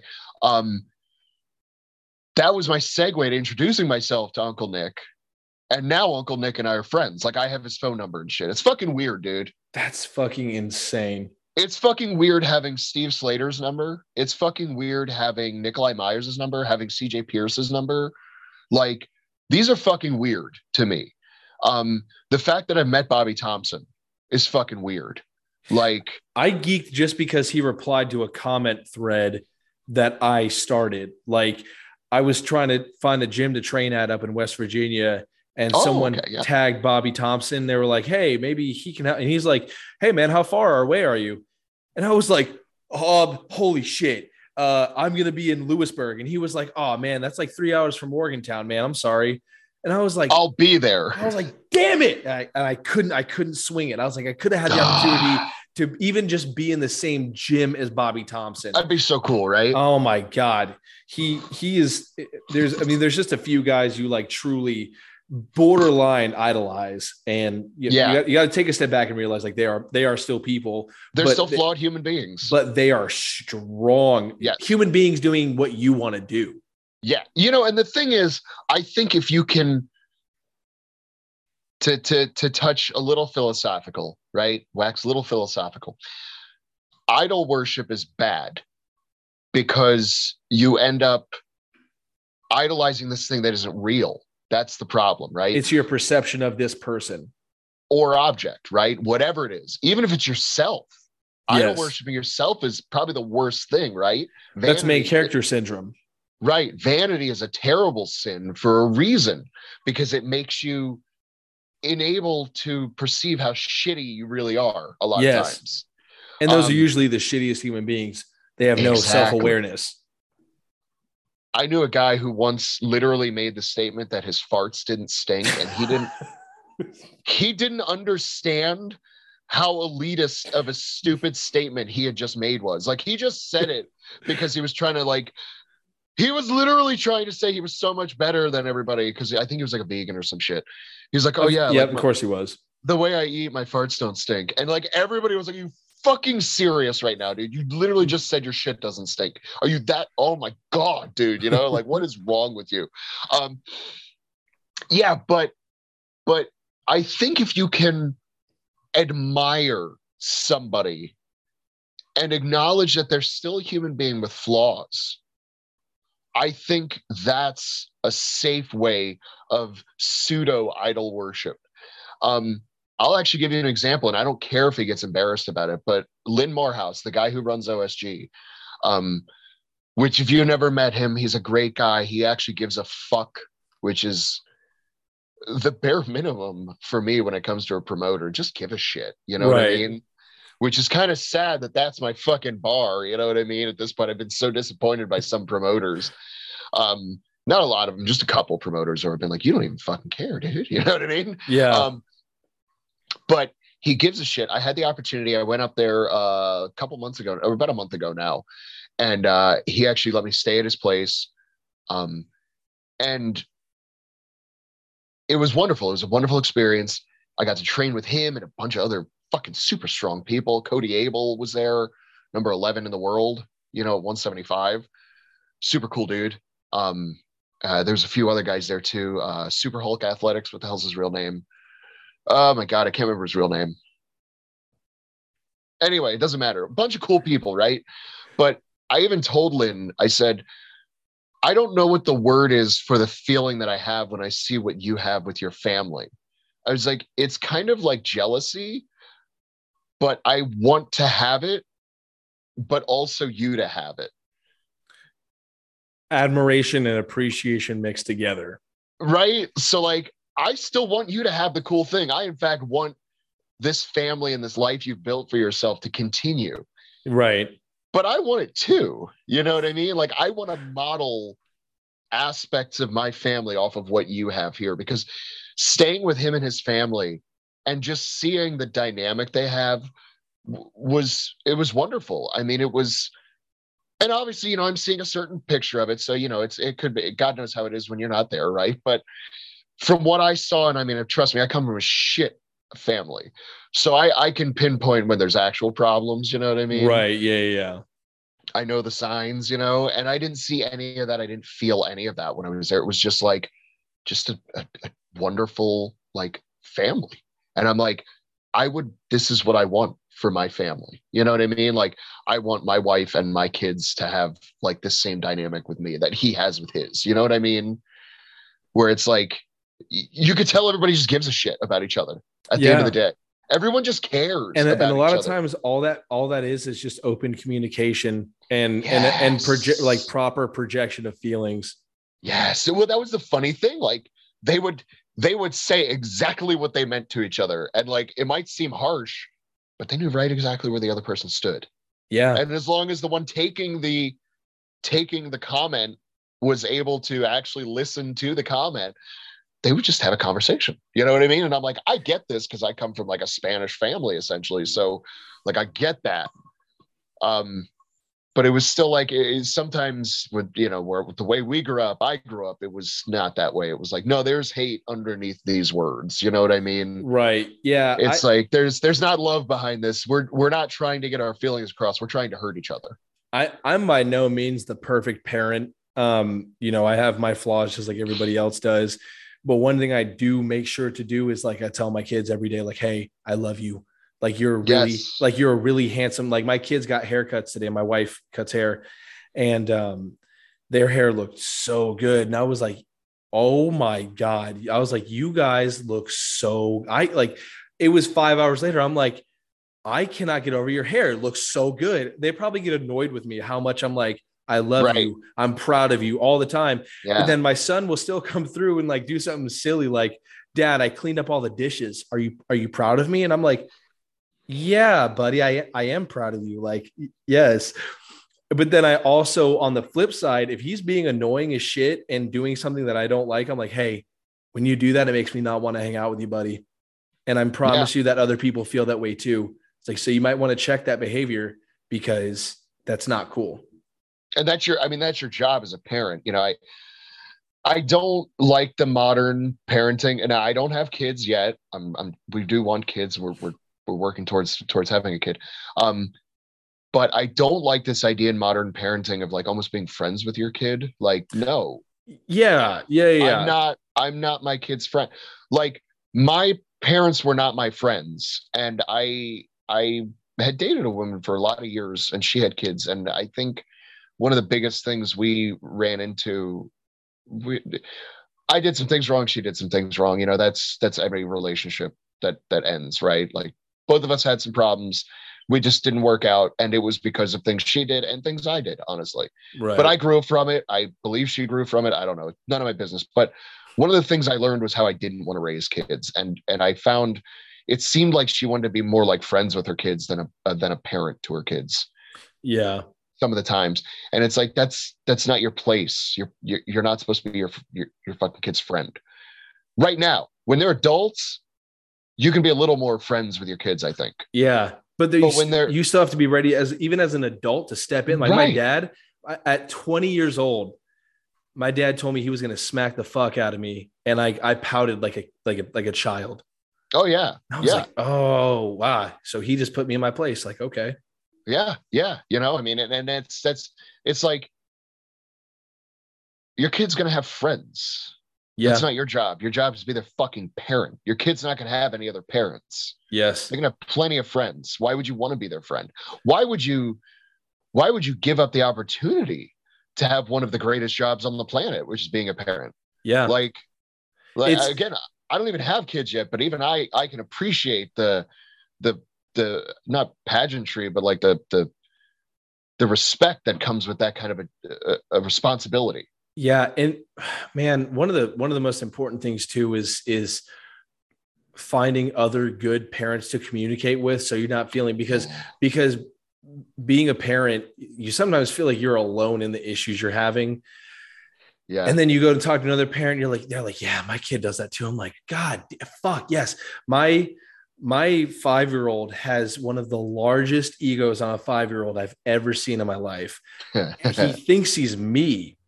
And I'm like, hey, you're five, be Right. five. You you Right. don't have to be like he'll try to be a tough guy with his little brother. And I'm like, Mm, hey, you're not. I'm like, I we all know that you can beat him up. You're three years older than him. You know what? I can beat you up, but no one's gonna be impressed with that because you're five and I'm 27. Right. And Right. he's and I'm like, so if you were to beat up on your brother, not only would I whoop you for it, but also everyone's gonna think you're kind of dorky because you're beating up on a smaller person than you. Right, right. Go to the Special Olympics. Is it is it worse that you win or that you lose? Yeah, yeah, right. So that's why I have him in jujitsu and karate Oh, because get humbled every day, bitch. he has got he has got very he got choked out by a girl. Oh yeah. and and it wasn't i don't think it was the fact that the girl choked him out that bothered him because he my wife is a tough woman and so he doesn't have that idea of like boys are tougher or cooler than girls Right, maybe right. maybe boys are cooler but they're not you know uh, boys or boys are tougher or cooler but they're not necessarily tougher and right. so this girl choked him out, and it wasn't that it was the girl; it was the fact that he got choked out. He stood up and he was like, and I was like, "Hey, you're okay. Next time, tuck your chin." Right. and like, Yeah. and so he's learned from that. He's rolled with some like kids who are much better than him, and all of Mhm. them walk away and they're like, "Wow, you're strong."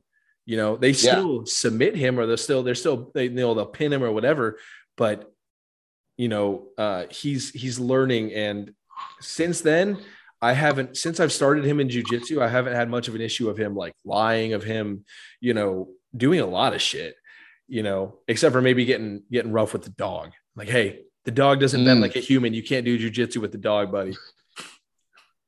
right, right, right. I mean, that's you know, that's I think that's where I'd have a disagreement with some some other modern parents where I'm like, nah, man, like at some point, like boys will be boys. Like boys want to just break shit and and be like Eh, tough, boy, tough guys. Like, yeah, they, they do. They do have to be boys at some like, like, they they gotta get. But that's the thing. You gotta let them get that shit out. And yeah, that's why I, I learned that sort of just through uh, just just like experience one time i went to a hockey game on a date one time and uh, she couldn't wrap her mind around the the the fighting and then the penalty box and i was like because that's how men work yeah, I was like, I got a fucking problem with this dude. We're gonna fucking fight it out. He wins, I win. It doesn't matter. You put us in a fucking box alone to think about it for two minutes, and then we got to get back to the fucking game. It's yeah, over. Maybe I'll get him next time. You know what I mean? Maybe he'll get me next time. yeah. But that's that's how guys work. Sometimes we just got to get shit out, and then it's over. And I think that's one of the because I wasn't. I was I was kind of a sissy as a kid.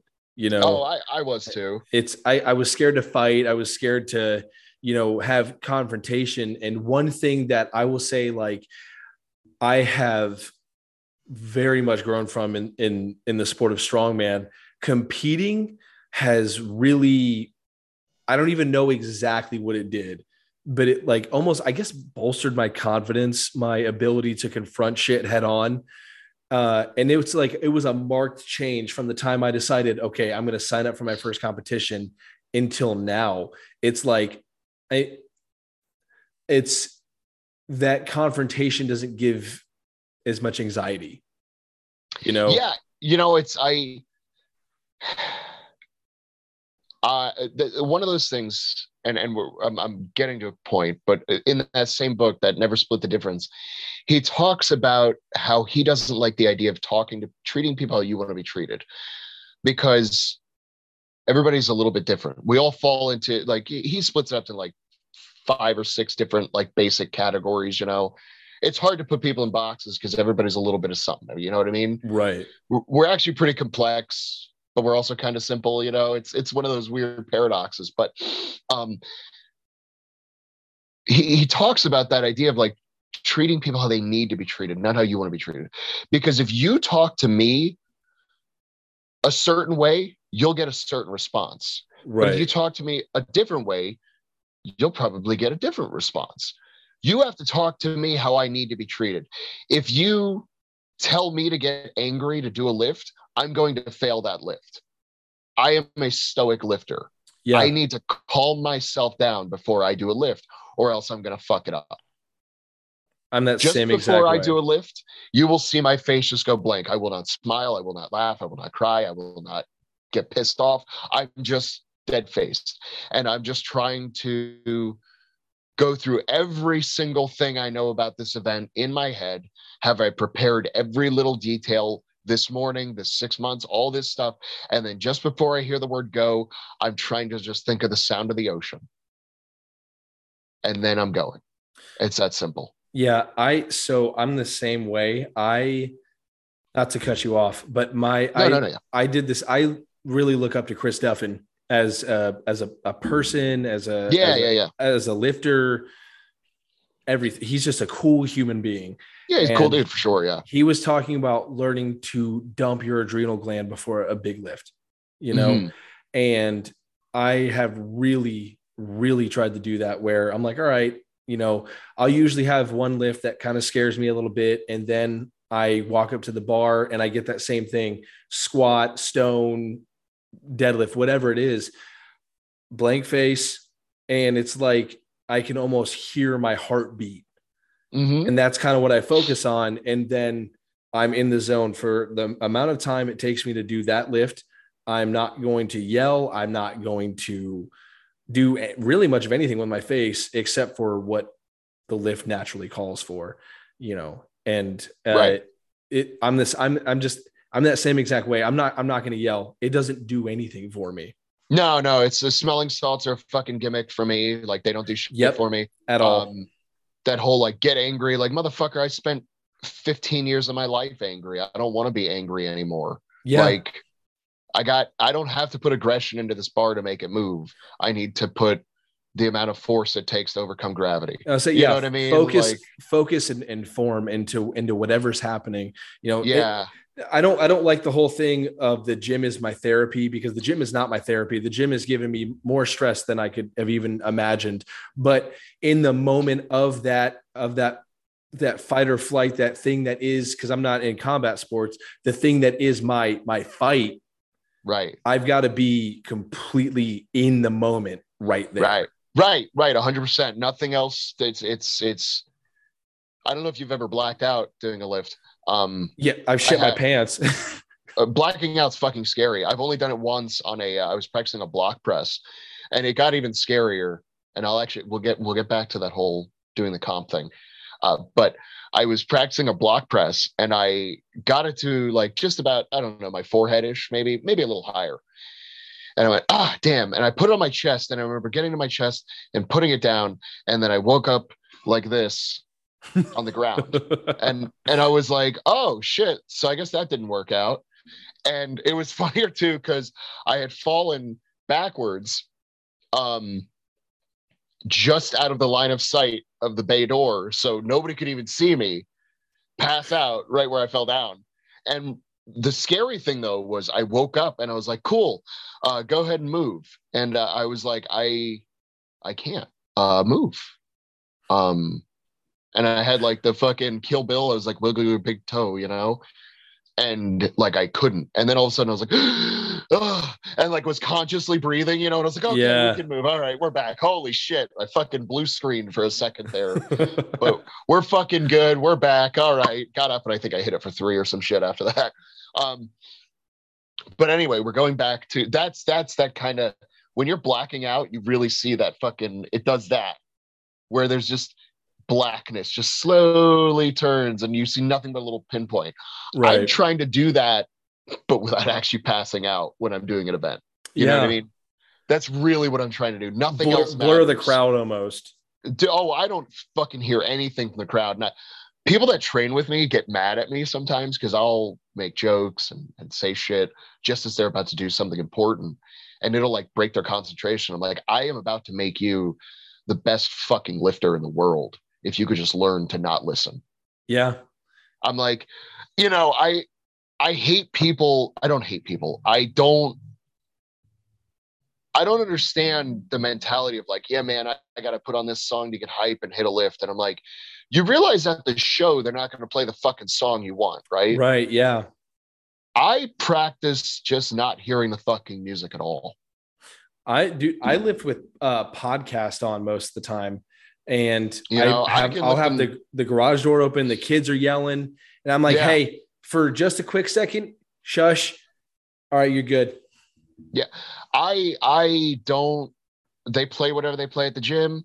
If there's nothing on the radio at the gym, I don't put anything on. I'll just fucking lift in silence, just listening to nothing but the whatever because I'm just like I want to be mentally prepared for like what if I have to do something difficult and I don't have music? Right. You know what I mean? Like this this this hobby sport I do is more about preparing me for real life. Like what if I have to lift a fucking log off like my kid or my wife? yeah. you know what I mean? Yeah. Exactly. Like, oh, I don't have, you know, fucking Cowboys from Hell isn't playing, so I'm never gonna be able to move this fucking log, bro. Like, you fucking pussy, lift the log. Like, what are you doing right now? Um, so anyway, back to what you were talking about about just doing the thing and like getting that confidence. I lose more and more respect for people that I see, not not the same person over and over, I should say. And I've had several that come go to the gym that I train at, where it's like, oh, you know, they they it's the the tagline, right, of of the the the permanent pussy. Um, I'm just not ready to compete, motherfucker. Oh man. You will never be ready to compete. Yeah. Period. Why? Because the standard is always fucking climbing. Me from today could have gone to fucking nationals in 2012 and probably fucking done pretty well. Yeah. But the today of today that has me can't even win a fucking local show. You know what I mean? That's Like- one of the man. That's one of the frustrating things is because I started out in novice. You know, I think I did like four novice shows, and on the last one, I was like, I'm, I'm not doing this shit anymore because you've got guys there that belong in the super heavyweight division, Mhm. or they've been do they've done twelve novice shows, and they're the, last novice show I went to, the winning silver dollar deadlift was nine hundred pounds. And I'm like, what are you doing? Like, why are you in novice? Like, it made not. It wasn't even like a like. it was my self-pity first thing. show. Yeah, yeah. It like it wasn't even like a self pity thing. I was just kind of like, this is who I'm getting beat by. Obviously, Yeah.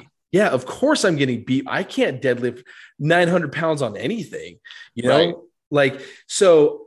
It's one of those things where I was just kind of made that decision there. I'm like, I'm not wasting my time anymore. I'm going to go to open. And I got my ass kicked at my first open show, came in next to last. And I was like, okay, but at least I knew who the fuck I was. I was competing against Doug Madewell. Oh Like, shit. Yeah. Yeah. Of course, he came first place. Right. Obviously, we all knew Right. he was good. Like, but I still showed up and fucking did it. You know, my first so i did i did two novice shows one in uss and one in strongman corp and that was it um and then i went right to open and i did i i wouldn't say the smart thing but it's still the thing i recommend to to to novices moving towards open classes uh just go to the closest thing in your weight class. If you weigh 200 pounds, just go to 200. Don't cut to 175 for your first show oh you've yeah, got enough you've got enough shit to worry about and learning how to cut weight and refeed is a skill in and of itself and it takes a whole nother level of fucking mental bullshit to deal with all the stuff that comes along with all that stuff. But anyway um so i did 200s for a little bit a couple years there. Uh, dealt with some back and hip stuff didn't really compete for a year or two. And then my first comp back i'm going to I'm supposed to do 200s, and I'm training two weeks out with a guy in the 175s. We're training together, and I'm failing the 175 weights on moving events, which is the only thing I can do even halfway decent. And and I'm like, oh shit. And the 200 pound weights are obviously heavier than this. Like, fuck. I'm walking around at like 180 and I can't seem to put on weight. Something was wrong. I was fucked up. I think I just burnt the candle at two two ends too fast, too long for you know all that, all the all the all the sayings put into one about killing yourself slowly. Um, and you know the guy I was training with, he was just like, "Why don't you just fucking just drop to 175?" all right. Well, I talked to the promoter and I said, cool. So my first 175 show, I have a guy who had just gotten third at nationals, a guy who had gotten fourth at nationals. The guy who got in third at nationals has also gotten top 10 at OSG before. Um, a guy who's also gotten top 10 at OSG, a guy who got 12th place at nationals, and me who can't even fucking podium a local show. Right. So I'm like, cool. Uh, I'm sitting here wondering how I'm going to finish the events. They're wondering how fast they can finish them. Right. And I'm like, cool. But you know what, man? I got my shit pushed in and uh and it made me better, you know? Yeah, it is that kind of stuff. It kind of and it also lights a fire under you. And you're like, well, I don't want to I don't want to come in this place again, so I'm gonna I'm gonna aim for this place next, and you know, I, I that sort I'm, of shit. You know, and, and going into this show now, my mentality, man, it's um, you know, a couple of the guys that are in it, they've eaten shit, but only because of like injuries and stuff. Yeah. They haven't done six competitions in a year and come last place in every fucking single one of them. Or last place, last place, second to last place. Then boom, missing first place by 0.02 seconds. Oh fuck my you. god. I don't give a fuck what you say. I didn't lose to that fucking guy. Fuck you. Or missing fucking, you know, first place because just bullshit. You know what I mean? Missing the podium because of bullshit. You know, that's the kind of years I've had of just right. eating that shit over and over and over. You know, first it was I wasn't even good enough to come out of the to drag myself out of the bottom. Then it was I'm just making stupid mistakes and losing to people I'm shittier than. Like I am demonstrably better than these people and I'm losing to them right. because I'm making mistakes. Then I'm getting fucked over you know what I mean? Like 0.02 seconds. Do you know how fast the blink of an eye is? Not that much. No, the blink of an eye is like 0.2 seconds.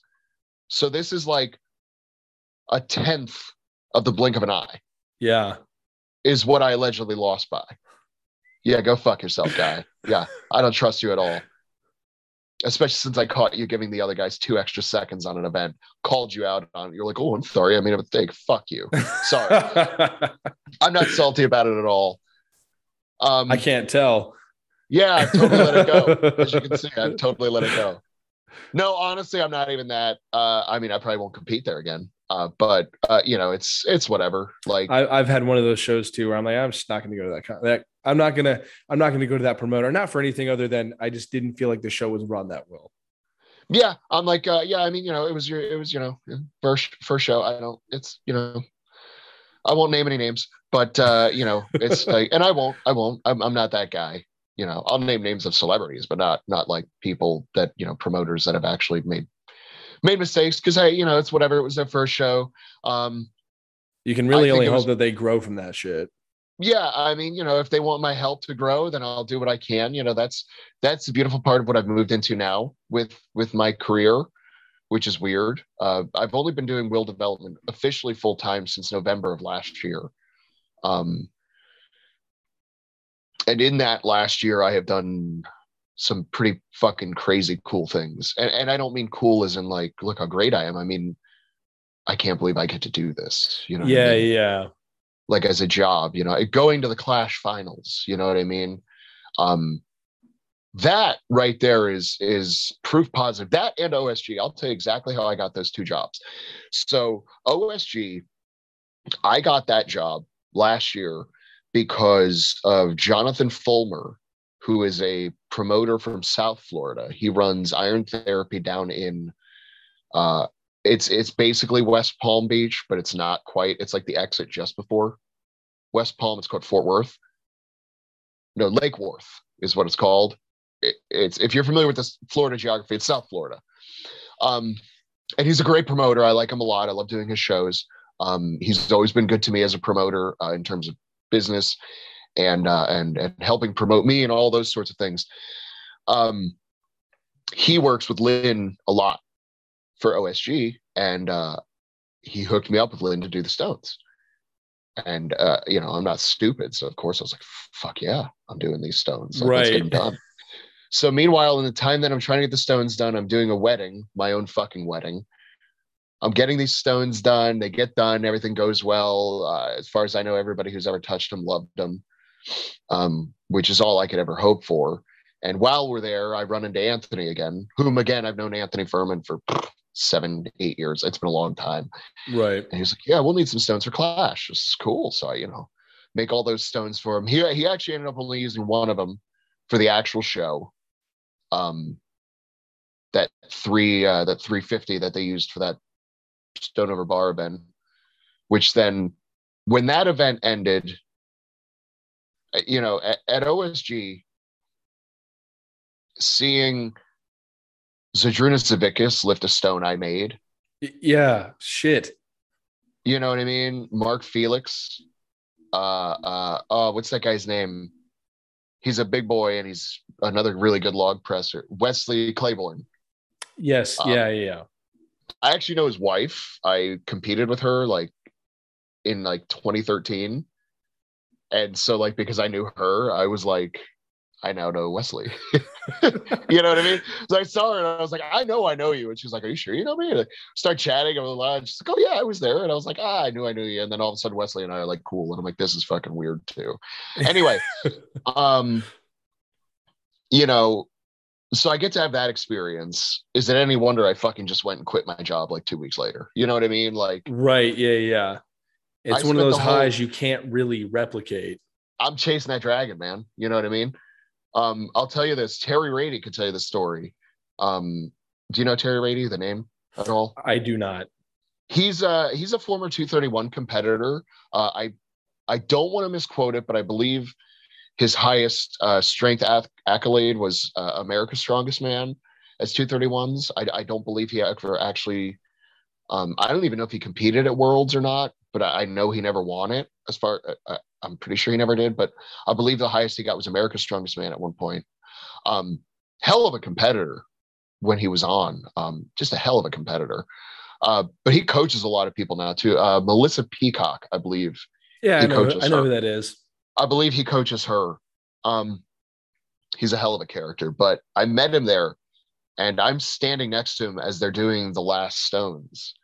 And uh, I'll say it now, uh, but at the time I was keeping a little hush hush. Uh, the last two stones for the super heavyweights, I had just poured those like three days before the show Oh shit. because I was having trouble getting some of the weights of some of the other ones. So I got put behind, put behind, put behind, put behind. So those stones are like three days old. Yeah. and I'm holding on to Terry. I just met him like 15 minutes ago, and I'm like taloned into his fucking shoulders, just watching. You could have cut a cigar with my sphincter. You know what I mean? Like watching for that stone to hit the ground, and when it did, it. Huh! And like at one point, Terry, Terry, Terry was like, "You, you, dude, chill. It'll be okay." I'm like, "I don't know if it'll be okay, Terry." I'm like, because if that stone breaks, I'm done. I need to just. My career is over. I mm-hmm. cannot recover from this. I. I I cannot agree with you more. That's that would be a shitty situation. That's it. There is no coming back from this. The fucking world games, I can't come back. Yeah. Like, Like, oh, like period. oh, oh, Will, you mean that guy that made the stones bust at OSG? You know what I mean? Uh, I'm selling my molds. I'm selling the mixer. I'm done. I'm gonna pick up welding. Fuck it. Like, there you go. You know, I'm going back to mechanics. Fuck it. I'll do something I hate. I don't care. Anyway, run into Anthony after the show, and uh, you know my dick felt pretty big after OSG. I'll be honest. How could it not, right? Steve Slater's gassing me up. He loves the Stones. Every athlete that's there loved the fucking Stones. What more could I want? You know what I mean? My community is accepting me as a creator. You know what I mean? And liking my work. Right. So then I get the work for Clash. And then even before that, I made that Celtic Cross, which was such a unique, cool experience too. Making a couple more of those too. That's gonna be a lot of fun. Um, that was a fun project to to to have like three weeks to work on and figure all that shit out. And I was like, but I did it, you know, like, um, and then did that stone, did those stones, and that that opportunity that Anthony gave me was another incredible opportunity because that event at the finals at Clash, that 350 stone was put over the bar I had it written down 90, like 93 times. Holy and dropped, shit. And dropped at least 98 times. And used for 23 straight minutes. Never dusted, never chipped, never cracked, never showed any sign of wear. No other stonemaker on the planet can make that claim. You know what I mean? Yeah. Like when I tell you when I was walking back after that last one hit the ground and I was leaving a trail in the parking lot, you know what I mean? Like getting lightheaded because of how big my dick was, you know what right. I mean? Like because how could it not, man? Like it's and it didn't even it didn't sink in until after I thought about it. It was like nobody else in the world can say they can do that. it's I like- say it, it's having it's having your work and your confidence bolstered and and confirmed. Right. Yeah. People can say that, but I have proof. Yeah. of it. Nobody else can make that claim with a video evidence, and I can. And and then to get the opportunity to make the world record stone for Hannah to attempt also, and getting to meet her and uh, her, I believe her boyfriend. I don't believe they're married.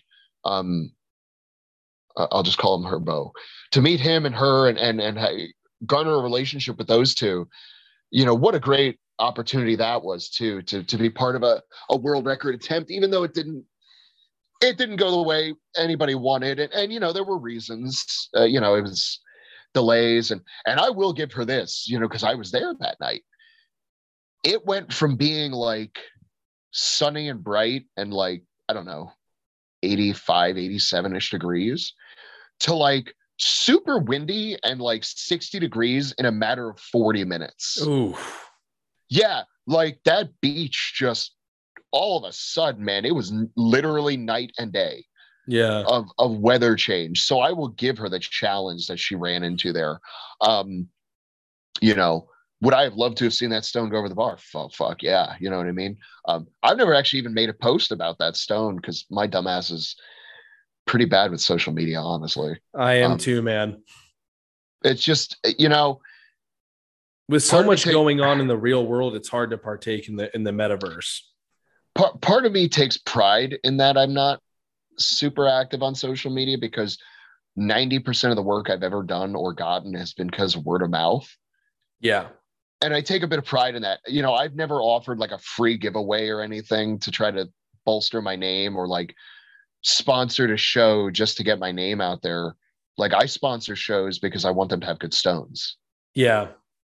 Um, and then like uh, for instance, there's a show happening next. Oh my god, there's two shows happening next week, and I can't go to either fucking one of them because my friend's having a baby shower, and it's his first fucking baby. And if I don't go to this one, he's gonna guilt trip me for the rest of our lives. Anyway, I wanted to be at either one of those shows next week, but instead, I'm doing the Stones for both of them. And now that's that's kind of what I was leading to, where it's beautiful that I'm in this point in my my career where it's I can give back in a way that doesn't just give back to the community and give the athletes something that I wish I would have had, but I can also show the the the beauty that is this community. And in April of this year, there was a notable show, Miami's Baddest Man, and I've uh, it holds a dear dear place in my heart because it was the first uh, novice show I ever did. Um, was Miami's Baddest. I don't know how many years ago now. and I ran into the promoter and I said, Hey, look, I would love to be part of the show somehow. As you know, I don't want to compete this year. And I even told him straight up, honestly, because the events are fucking boring. Um, I told him straight up, I was like, I've done every single one of the events you have at your show right. before. Like, dude, I'm not doing the same five fucking events, just you know, a slightly different change. You know what I mean? Like I I don't need something crazy, you know what I mean? Like, but yeah, I don't want to do the same five things every year. You know what Yeah, I mean? I, I agree. like just throw me throw me one wild thing. You know what I mean? One fucking I don't know, like a fucking scale this greased up fireman's pole. You know what I mean? Like There just was- something crazy. There was a competition in West Virginia for Halloween. They had a body bag carry. You know what I mean? Just Yeah. something cool like that. You know, um, and it- it- him and I go way back. So we, you know, he he laughed about it. He was like, "I get it." I said, "Plus, I got other shows. I kind of got my eyes on first. No offense, you know, but I, I want to be part of the show." And I said, uh, "You know, he, he, we're we're trying to figure out about the Stones, and and I had this idea, and he was like, you know, I, I don't really need to keep the Stones because he had his own Stones, notoriously shitty though, and uh, I wanted the competitors to have good Stones this year." Right. And so I was like, well, why don't I make the stones and we'll just sell them off later on? He's like, cool, yeah, that'll work. And so then I had this like brain blast fucking moment like two days later, and I was like, hey, why don't we auction the stones off? You're already trying to raise money for a charity with the sales from the show. Why don't we auction these stones off? And all I want from this one is my my cost in materials back, and the rest of the money will go straight to the charity we're already running money for. Right. And we did it, and we raised like seven hundred dollars, Oh shit. like just for the stones, Yeah. And that was what went to charity was seven hundred. And I was like, oh fuck! So the very next month we did it again with the next show I was doing, and I was actually competing in that one again, seven hundred dollars. Yeah. So, oh shit. Then we did it again in June with that show. And we only raised like $400, but I- I'll be honest, I kind of made boring stones for that show anyway. Like they weren't special or anything. So I, I was expecting a lot. I also didn't push it very hard. Um, and I was like, but so we made like 300, but, still, like, it works out great for everybody. You know what I mean? Like, people are getting world class stones, usually for cheaper than they pay, just just to buy them outright. Um, the money you're giving is going to charity. Like everybody's winning. Yeah. You know what I mean? I'm getting my money back at the very least for the Stones. Like everybody wins. And so I, I've tried to do quite a few more of those this year as well. So the Stones that are being made for those two shows uh, next weekend, uh, Tampa Bay's and uh, Misfit Toys, um, both of those sets are going to be up for auction afterward. Um, and we'll have to just pick the charities for them and figure it out that way. But yeah, I mean, it's it's just like being able to do all that stuff has been great. And oh my God, how could I forget sponsoring USS Nationals, right? Like, never in my wildest dreams did I think that would happen. And then never did I think it would blow my name up as much as it did. Um, I invented a style of tacky, and I call it wet tacky. Um, basically, you apply it, rub your hands, it gets sticky, leaves almost no residue. Uh, one guy left a review one time and he said if regular tacky is a 10 in terms of stickiness and a tacky towel is a one, this stuff's about a six. And I said, correct, because I wasn't trying to replace real tacky with this stuff. I originally Right. invented it to stick my stone sleeves to my arms. And then I realized, like, hey, I could use this as kind of like a makeshift training tacky that saves my biceps so I can train every week. You know what I mean? Yeah. And uh, Phil Carr, who runs Arsenal Athletics, um, real good friend of mine. Love Phil. If you never met him, he's a great guy. You should try to get him on here. He's funny too. I Um, will I'll look him up. yeah, Arsenal Athletics. Tell him I sent you. Um, he tells me uh, he put up a post about how they needed a, a, a sponsor for the Stone to Shoulder event at USS Nats. I said, well, "Fuck me, I'm the Stone guy." You know, like talked to Phil about it, and I, I talked to the promoter about it. I sent him a bottle of stuff. He said, "We fucking love it. We're gonna make it the exclusive tacky for the show. Oh shit. That was his idea. And this is so so some people did have a problem with that. This exclusivity thing about the tacky. Now, two answers to that. Number 1, you can still use a tacky towel. Nobody said you couldn't use a towel. Right. Before I showed up, you could only use a towel. You can still just use a towel if giving me $10 for a bottle that's going to last you six fucking months is such a fucking problem to you. Right. Wow. You know what I mean? What tickled me the most is I I got I, I obviously because I was paying attention to it, right? Because it was about me, saw the the crit- criticisms of the, the and nobody was criticizing me. It wasn't about me or my product. It was about the decision to have the exclusivity of a product. And as a competitor, I agree. Fuck that noise, right? We're only allowed to use Cerberus grip shirts. Go fuck yourself. You know what I mean? Like, I hate that shit. Yeah. I mean, I'm not a fan of grip shirts anyway, but still, maybe that's why I lose. No, I'm kidding. Um, no, like, you know, I, I don't like exclusivity shit either, honestly. It bothers me. But um what tickled me the most is in person, a ton of people bitched, pissed, moaned, and complained about the grip shirt that was used and exclusive for USS Nats. That the only grip shirt you could wear, which was a custom one made for the show, which cost like $75. Oh my God. Nobody said a word about that on social media. But the $10 bottle of tacky, oh, fuck these people, blah, blah, blah, blah, blah, blah, blah. The $75 grip shirt, well, we're only going to gripe about that person. You know, we're not going to say anything about that online, even though nobody likes the shirt anyway. And it's 75 fucking dollars. Like, now, this is just what other people said. I never used the grip shirt. I don't know anything about it. It might have been good. It might have been bad. So I don't give a shit either way. I met the guys who made it. The, the guy who made it seemed like a seemed like a solid dude. I'll say that. You know what I mean? But in terms of the product itself, I have no dog in the fight at all. This is right. just what I heard. And and the point is, I just it tickled me that the ten dollar bottle of tacky is what broke people. Right. But the seventy five dollar grip shirt, oh well, that's just yeah, that's fine. Yeah, but yeah, you, get like, a, you get a shirt in the end of that. yeah, I mean, you know, a fit. Yeah, well, uh, do you though? Because I mean, most grip shirts just fall apart anyway. I'm just saying, dude. Like, and that's not even a dog on any of the brands. Every single grip shirt I've ever seen in my life is like falling apart at some point. That's crazy. I've had A7 for a while. I've never had any of them fall apart. Not really? Because yeah. Well, and what's funny is that's one of the brand. Maybe they changed something because I and I've never used any of them. I have no dog right. in the fight. But like what I've heard is that like A7 was one of the ones that was like notorious for having like problems with them just sort of like falling apart. I don't know. Sometimes the one I have the black one with the lines going across it. Sometimes it's too grippy. You know, you know what I wonder actually. Uh, so I come from an automotive uh, mechanics background, right? And the way I describe things is you're gambling when you're buying cars. Right. And what you're gambling on is odds. If you're buying a Toyota or a Honda, you have like a 95% chance you're going to get a good car. Yeah.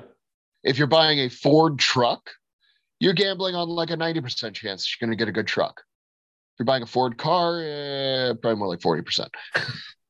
but I wonder if the grip shirts are kind of the same thing. We're like with A7, there's like an 80% chance you're going to get a good shirt. And maybe just the 20% is the only ones who've ever said anything. Say, and they're the ones making the noise. Because people sure love to bitch when they have a problem with stuff. Yeah. But if but something's good, they're anything. like, eh, yeah, that's cool. Yeah. Like, yeah, all right. Whatever. Thanks. It works exactly how I expected it to. Yeah, yeah, right. Yeah, you know, it's true. I, I guess in a way, it's kind of how it should be, sort of. But it, I guess as a as a maker and a member, it is sometimes it's like, hey man, so I'm not good at shilling. Right. So maybe maybe you could say Do my fucking name.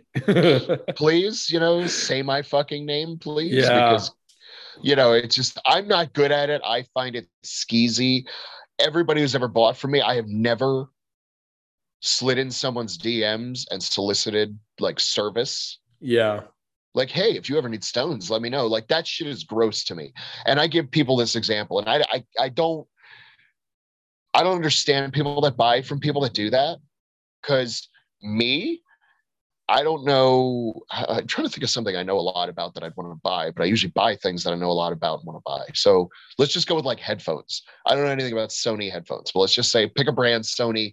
Let's say I want Sony XB headphones. I don't even know if that's a fucking headphone or not, but let's just say that's the specific brand and the specific model I want, right? And I I want to pay $35 for them if some dude slid in my DMs and was like, "Hey man, I got a pair of so brand new Sony XB headphones for $34, right? A dollar less than I want to pay." I'd be like, "Cool, left on red and I'm buying them from somebody else for $36." I don't like that shit. I don't right. like that shit. Don't knock on my fucking door and try to sell me something, even if it's something I was looking for. Well, it's it's there's something that seems kind of skeezy about it it, I don't like it because it's like to me it's you're wasting my time. Yeah, and you're assuming that I'm going to give you my my time of day. Like, and you know. I, I don't want to wait. That is probably the only place where I treat people how I'd want to be treated, where I don't like wasting people's time. Um, that's the main reason I don't solicit is because I, I find it's wasting everybody's time. Yeah. Also, man, I've wanted to do posts about how to talk to people that run businesses. Um, don't just fucking say hi to me. Like, say hi and then hit the enter button on the keyboard. It's sometimes called return. It looks like a arrow pointing like that. and then just tell me the rest of whatever the fuck else you wanted. Because yeah, it give wastes, your spiel up front. It wastes so much more of my time to play this fucking game of tag with you, where I say hi back, and then you say how are you, and then I say how are you, and then you say good, and I say grand, and then you say what you actually fucking wanted, and it's been four and a half fucking hours. like I break my time down by the hour. And when yeah. you do that shit, you are taking money out of my hands. Yeah. You know what I mean? I don't get paid to answer messages on social media. You get that, right? Like, you get paid to make stones. Make stones, pour tacky, sell stone trophies. Oh, I have a new product launching, actually. I'm very excited about it. I was waiting for my patent filing to go through. I finally made a product I can actually fucking patent which people are funny and I I know they're coming from the right place when they say these things, but it tells me how they've never had to actually try to file a patent in their lives. Right. Um, when they say, "Oh, so you made a liquid tacky or like a wet tacky thing? Have you patented it?" And I go, "You don't know what patenting means. Um, you can't patent that. You can't patent tacky. It's too ubiquitous of a thing. You can't patent a steering wheel because it's too general of a thing. Right. To give you a real world example that happened a few years back, I can't remember which way it went. Either Samsung sued iPhone, Apple, or Apple sued Samsung, but they sued them over the curvature of their phone bezel. That sounds like something Apple would do to Samsung. It sounds that way. I don't remember which way it went, but the interesting thing was the court actually ruled that the plaintiff was correct in that they had a patent on the exact curvature. And because it was such a unique uh, radius on the bezel, it could be patented because it was considered part of their branding. right. See, okay. you can't you can't patent a cell phone, right? But you can be the patent, curvature you can patent the radius of the bezel on the cell phone. Right. Okay, I guess. right. So can't patent tacky, but I can patent the process I use to make tacky. Right. Which would then there's a reason nobody's done that yet. Because to patent something means you have to disclose how you do something. And nobody wants to give up the how they make their tacky. Okay. Right. Nobody tells you how to do it. You just have to figure it out yourself. it's fucking bullshit. But I did it too. So fuck all of you who wouldn't tell me how to fucking do it. Anyway, um, but I got a new product coming out. It's actually launching at OSG. It is a tacky remover towel. Oh shit. So it's a wipe. now I invented a product called Lucky Number Seven.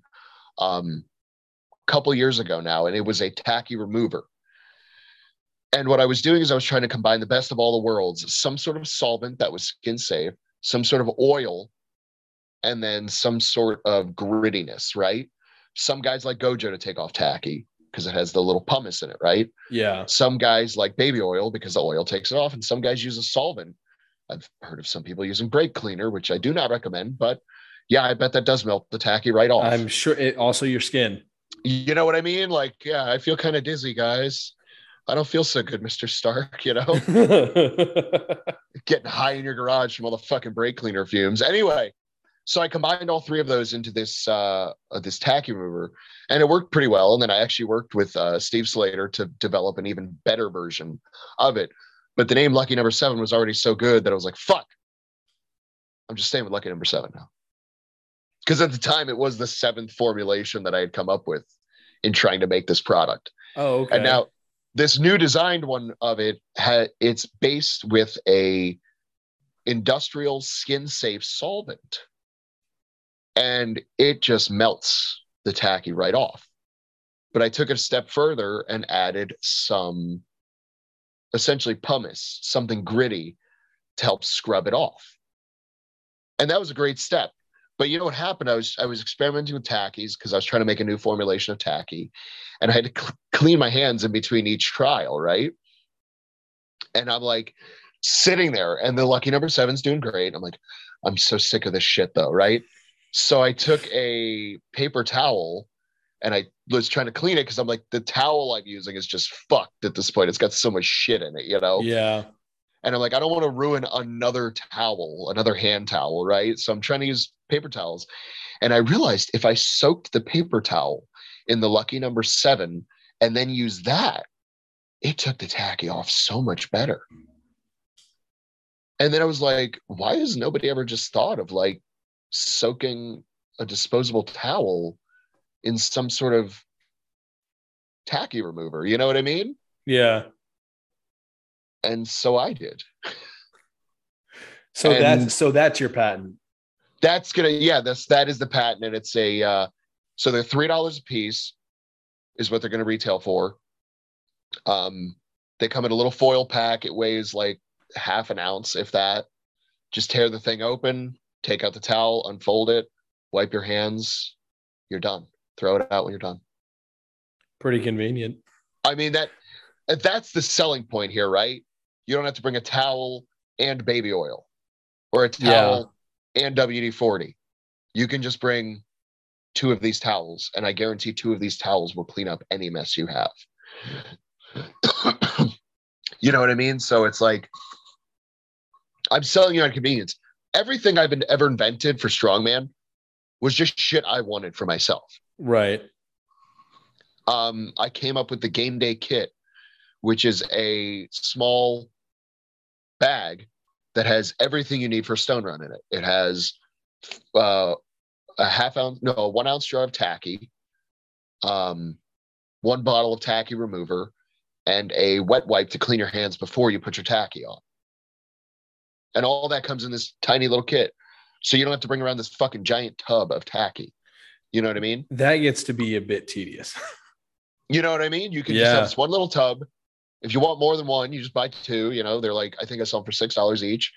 12 bucks. You have two disposable things. You just take out what you want, throw the thing out. You don't have to worry about fucking up your gym bag, putting in a fucking garbage bag and shit. You know, I mean, I've been there. You know what I mean? yeah. These are all just conveniences I wanted for myself. And that's that's what leads me to these ideas and these inventions, you know. And and like that's the crazy part about all of this. Like I started this 10 years ago. You know what I mean? Watching Elliot Hulse lifting Atlas stones. And like 10 years later, I'm doing the stones for the world games. I'm doing a world record stone for for Hannah Linzay. You know what I mean? I'm doing a fucking world world level stone off stone. You know what I mean? For one of the the biggest international competitions. You know, not just Clash, but OSG as well. You know what I mean? Like, it's just crazy. It's crazy. that- And then you know, I'm inventing shit. You know what I mean? That is hopefully helping people. Like, right.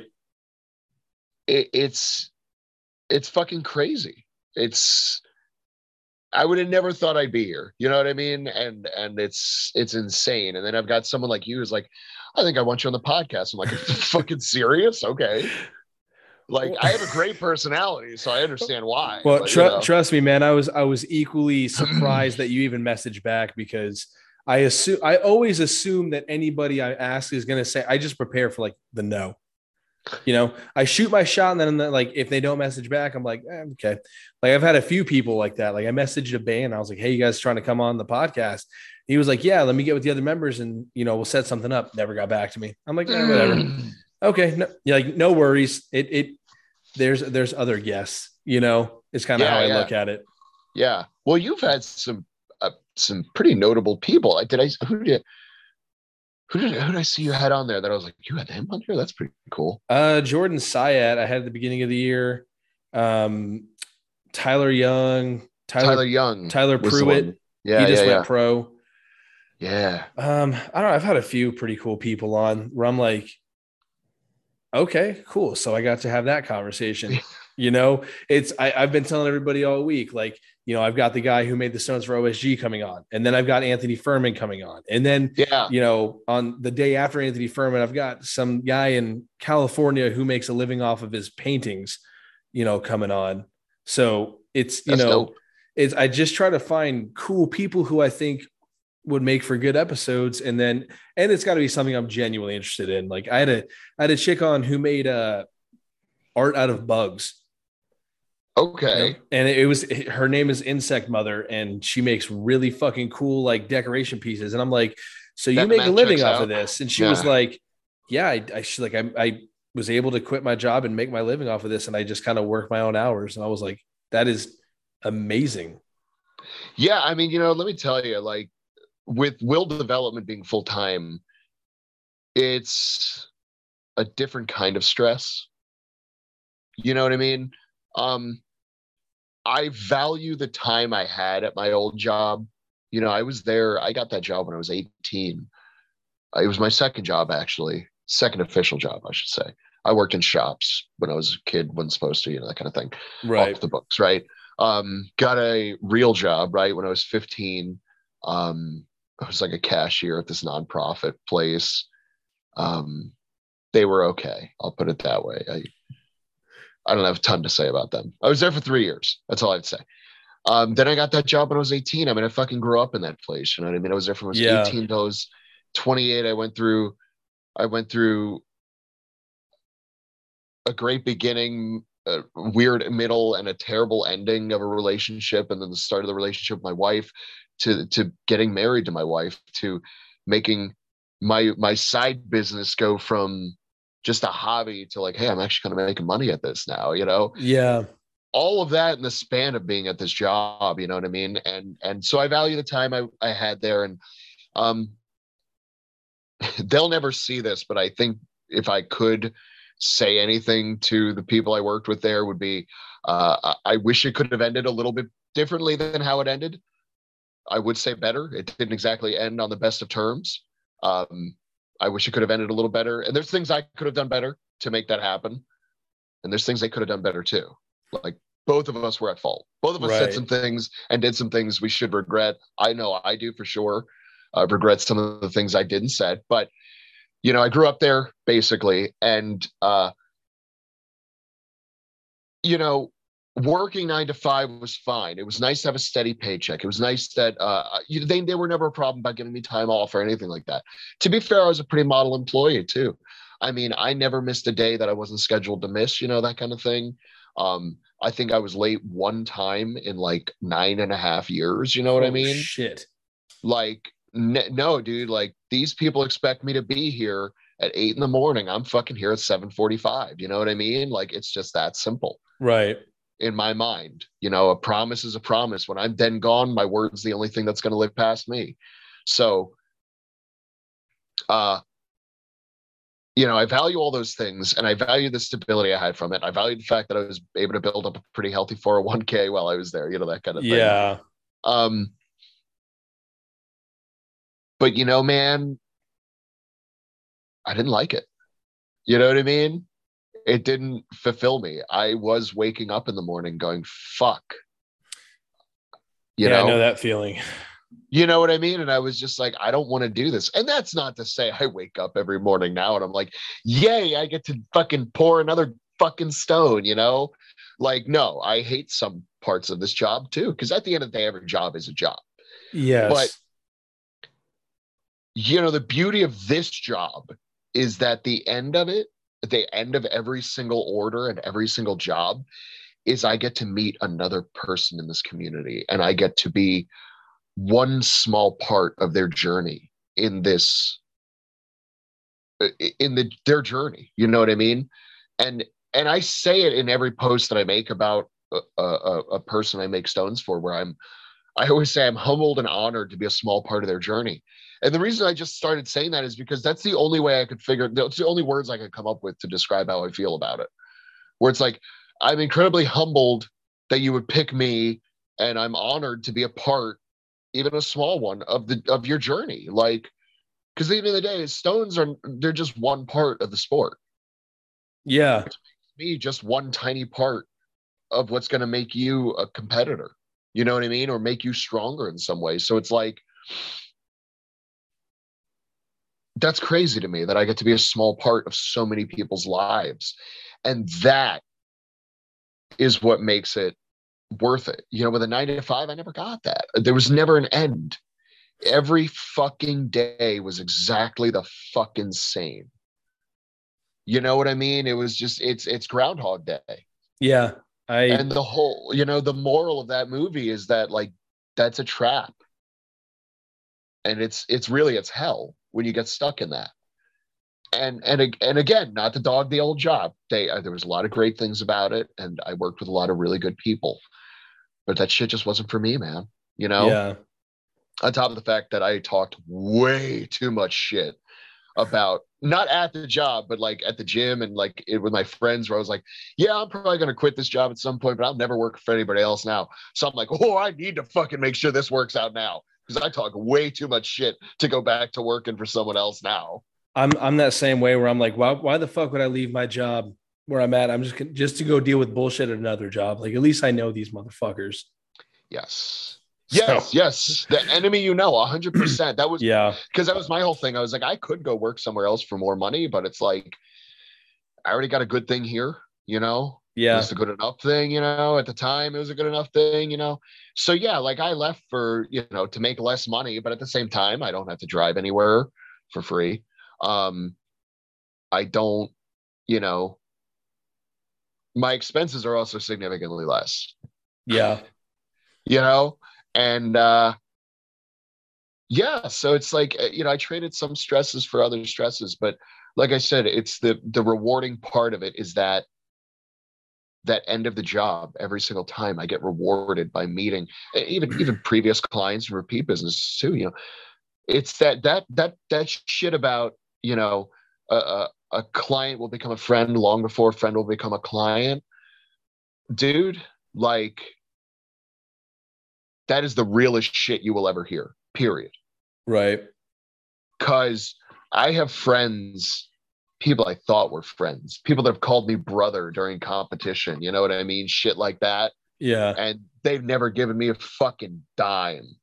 And then they kind of like when I bring that up, like I don't bring it up a lot, but like if it does come up and it's sort of the topic of conversation, and I'll be kind of like, you never fucking supported me, you know, that kind of thing. Oh, well, you don't have to be like that. Like, motherfucker, you've literally never paid my bills. I'll talk to you however the fuck I want. Like, right. Yeah. Yeah. Like, no, no, you don't get to be like that with me. Okay. Like, I'm the one providing the service. You're the one ignoring your friend. Yeah. You're the one, you're the one wanting a fucking discount from your friend. Like, that is so shitty, you. too fuck you. I give my friends tips when I get shit from them. Yeah. You know what I mean? Like, oh, it costs 60, here's 70. You know what I mean? Like, I want you to be successful because when you're at the top, you're gonna remember me. Yeah. Like fucking it's it's, it's networking in a sense because like you said, people will remember who support them and who who who doesn't support them and that's that was my that that was actually my main point with OSG and Clash. It's not what you can do; it's who you know. Yes. because I knew John Fulmer. He introduced me to Lynn. I got the OSG job because I knew Anthony and was doing the job for OSG and knew Lynn. I got the Clash job. Yeah. You know what I mean? Because I got the OSG job, that opened me up to people all over the world yeah. that now know me and like my work. Best in the world people like my work. You know what I mean? Like it's gonna be fun. I don't know if you uh if you watch OSG or anything. I Um, try to catch what I can when I can. try to catch it a lot this year. So I dress up as Florida man. Um, I wear I have custom Hawaiian t-shirts with my logo plastered all over them, and I wear cargo shorts and flip flops. I'm from the swamps of Florida. I got to live it up, man. You know what I mean? I am what I am. Right. Um, and uh, Laurence Shahlaei and I kind of got into it at Clash because he wore a lot of Hawaiian shirts too. So every day we would compete with who had a better Hawaiian t-shirt on. um, so I'm ho- I don't know if he's doing the the announcing for OSG this year. I believe he is again. Uh, assuming he is, uh, we're gonna definitely have a fucking Hawaiian shirt off. definitely have Hawaiian shirt off this year. Yeah, I don't think he's gonna be able to keep up this year because I have a bunch of new custom will development ones, and like some of them are extraordinarily gaudy. So Well, yeah, you're also from coastal America.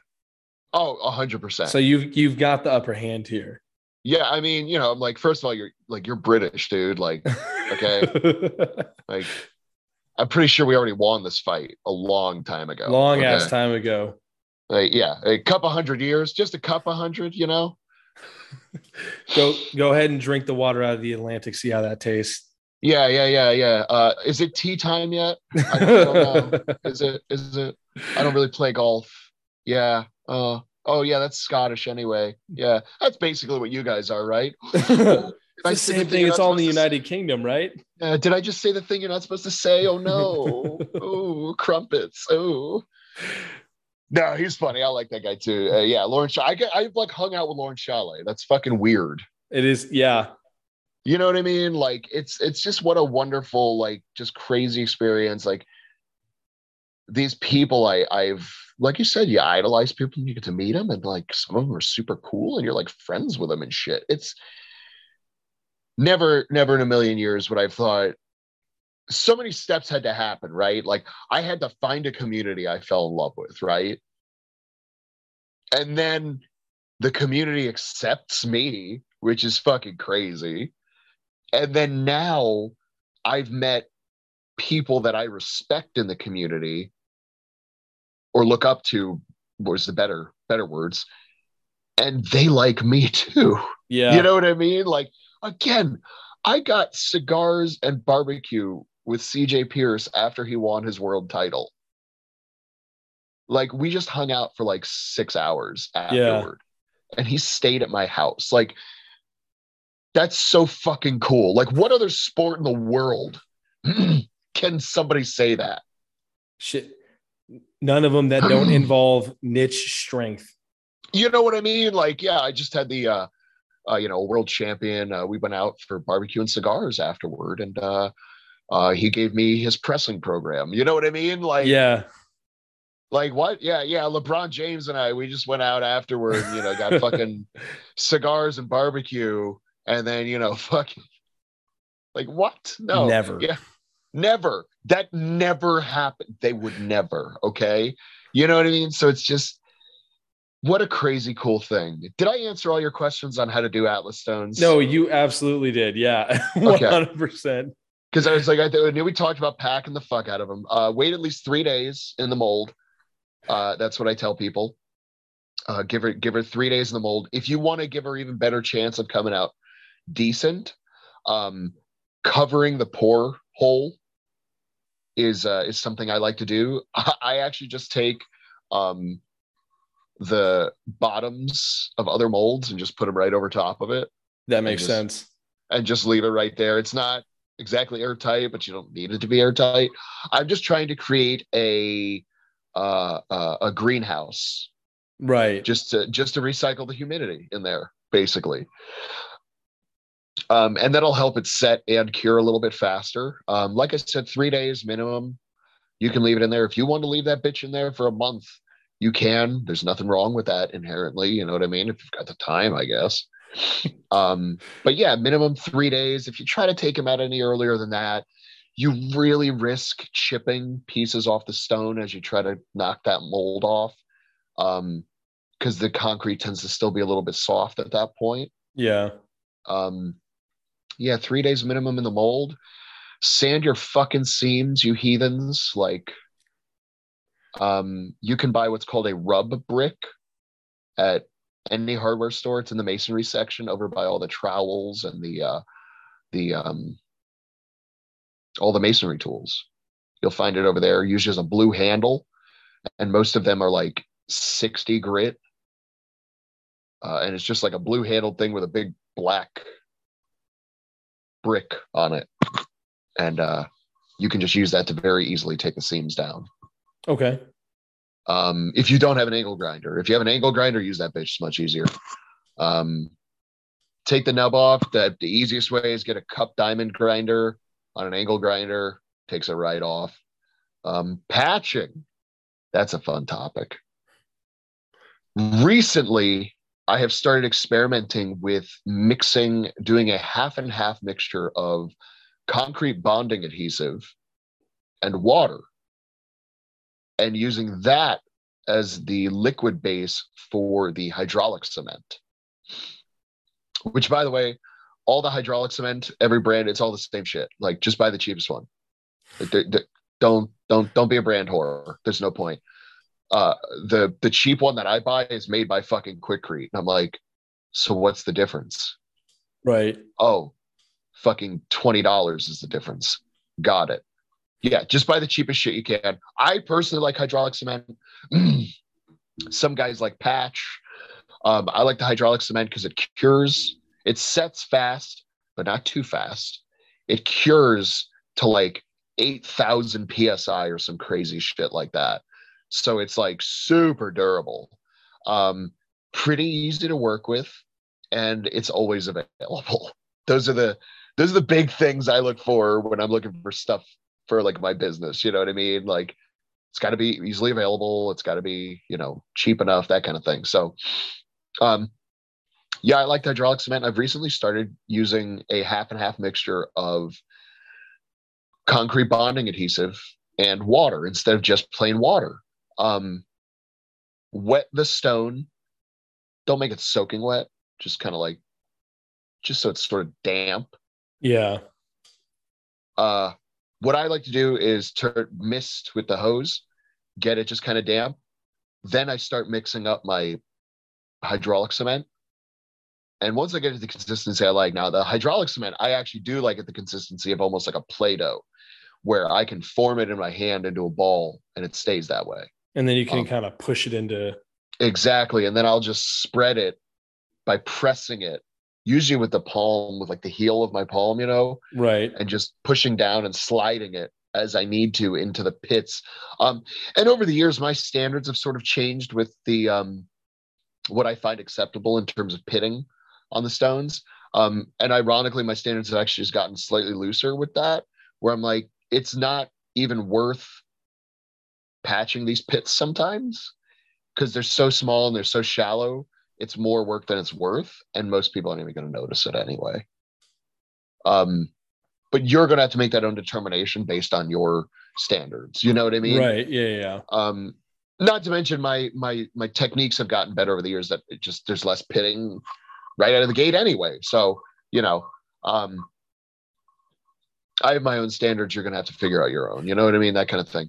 Um, but yeah, once you've spread it all around, then you just take a wet t-shirt, man, and just I actually like to fold it in half, um, like the neck to the I don't know what you call the bottom of a t-shirt, the waist, I guess. Yeah, something like that. Right. Where you where you tuck your pants in. Yes, exactly. So I like to fold it that way in half, and then uh, because the collar can sometimes dig in where you don't want it to. I'm trying to make it so there's only a flat spot of the shirt touching it.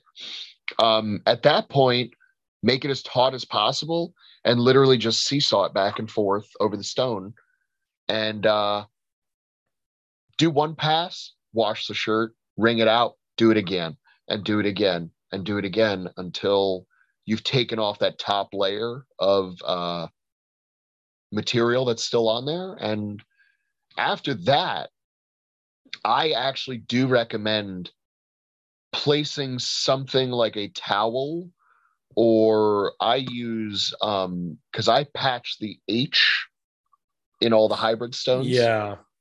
Um, I patch that in, and what I do is I take a uh, a towel and I soak it like really, really damp, and I just place it over top of that H and just tap it down, and then just leave that overnight. And I'm water curing that piece of hydraulic cement. And that does a few things. Number one, it keeps it from shrinking because as that cures, it's going to shrink up, makes it have a higher chance of popping out. And uh, it also makes it super durable a lot faster. So I can then, you know, go right into dyeing it if I have to, that kind of thing. So I highly recommend doing the same thing if you're even if you're just patching the little pits. Um, try to put something wet over top of it just overnight. Um, and and that'll help it cure better and everything. Yeah, I mean, yeah, uh, that's man, that's that's the basics ins and outs, man. I could write a book on it, and all of it would be wrong. So, well, hey, man, we're coming up on four hours. Yeah, that sounds about right for me. I'm chatty. no, you're totally fine. It was it was a um, a very good episode, and I'm glad we were able to touch on much more topics than just stone making, because those are always the best episodes to have. We we started out talking about strongman, we got into religion, and then came full circle back to stones. yeah, because that's say you know it's it's that's what this empire you see around you was built upon. well, hey man, uh, I really appreciate you coming on, and um, it was it was a pleasure talking to you. Yeah, absolutely, man. Thanks for the invite. I'll uh, I, I mean get back with me next year so I can talk about more shit. Yeah, yeah, and hopefully, hopefully, I'll see you around at a competition eventually someday. Yeah, you know, I'm sponsoring a show in Georgia. I know that's not quite up to your neck of the woods just yet, because you're in where did you say Virginia, West Virginia? I am in. I'm in Tennessee. Oh, you're in Tennessee. Yeah, you know, yeah. I've got some friends up there actually. I could make a visit. Somebody I like South South Side and stuff. I don't know where the hell they live. Tennessee's big, I know. So. Oh yeah, no, it's very big. I mean, I'm like yeah. by Nashville. Okay, I mean, shit, we'll figure it out, man. I mean, yeah. I, I've I've always wanted to do a little traveling here and there. So, um, isn't Anthony out that way? Yeah, I think if I'm not mistaken, I think he lives in Nashville now. Oh well, there you go. I had no. Yeah, I'll just come up and see him and then visit you too. There you go. That'd be perfect. It would give cool, me an excuse man. to go down to South Side. Yeah, you know, and hey, if you ever want to take a visit down here, I live right by the Sanford Airport, so perfect. Yeah, I think there are flights directly from Tennessee to it. So probably BNA is a very it's it's in the middle of everything. So yeah, see, there you go. hey, this this airport is tiny, but it's the only place that the space shuttle can land other than Cape Canaveral. That's amazing. Yeah, when I was in school, we used to feel it when the shuttle would land. That's awesome yeah, a million pounds and the whole thing would jump. Be like, oh shit, we have earthquakes in Florida. Run. well, all right, man. Uh, cool. You have a great rest of your night, and I will talk to you later. Absolutely, man. Thanks for having me on, dude. Absolutely. All right, dude. Take it easy.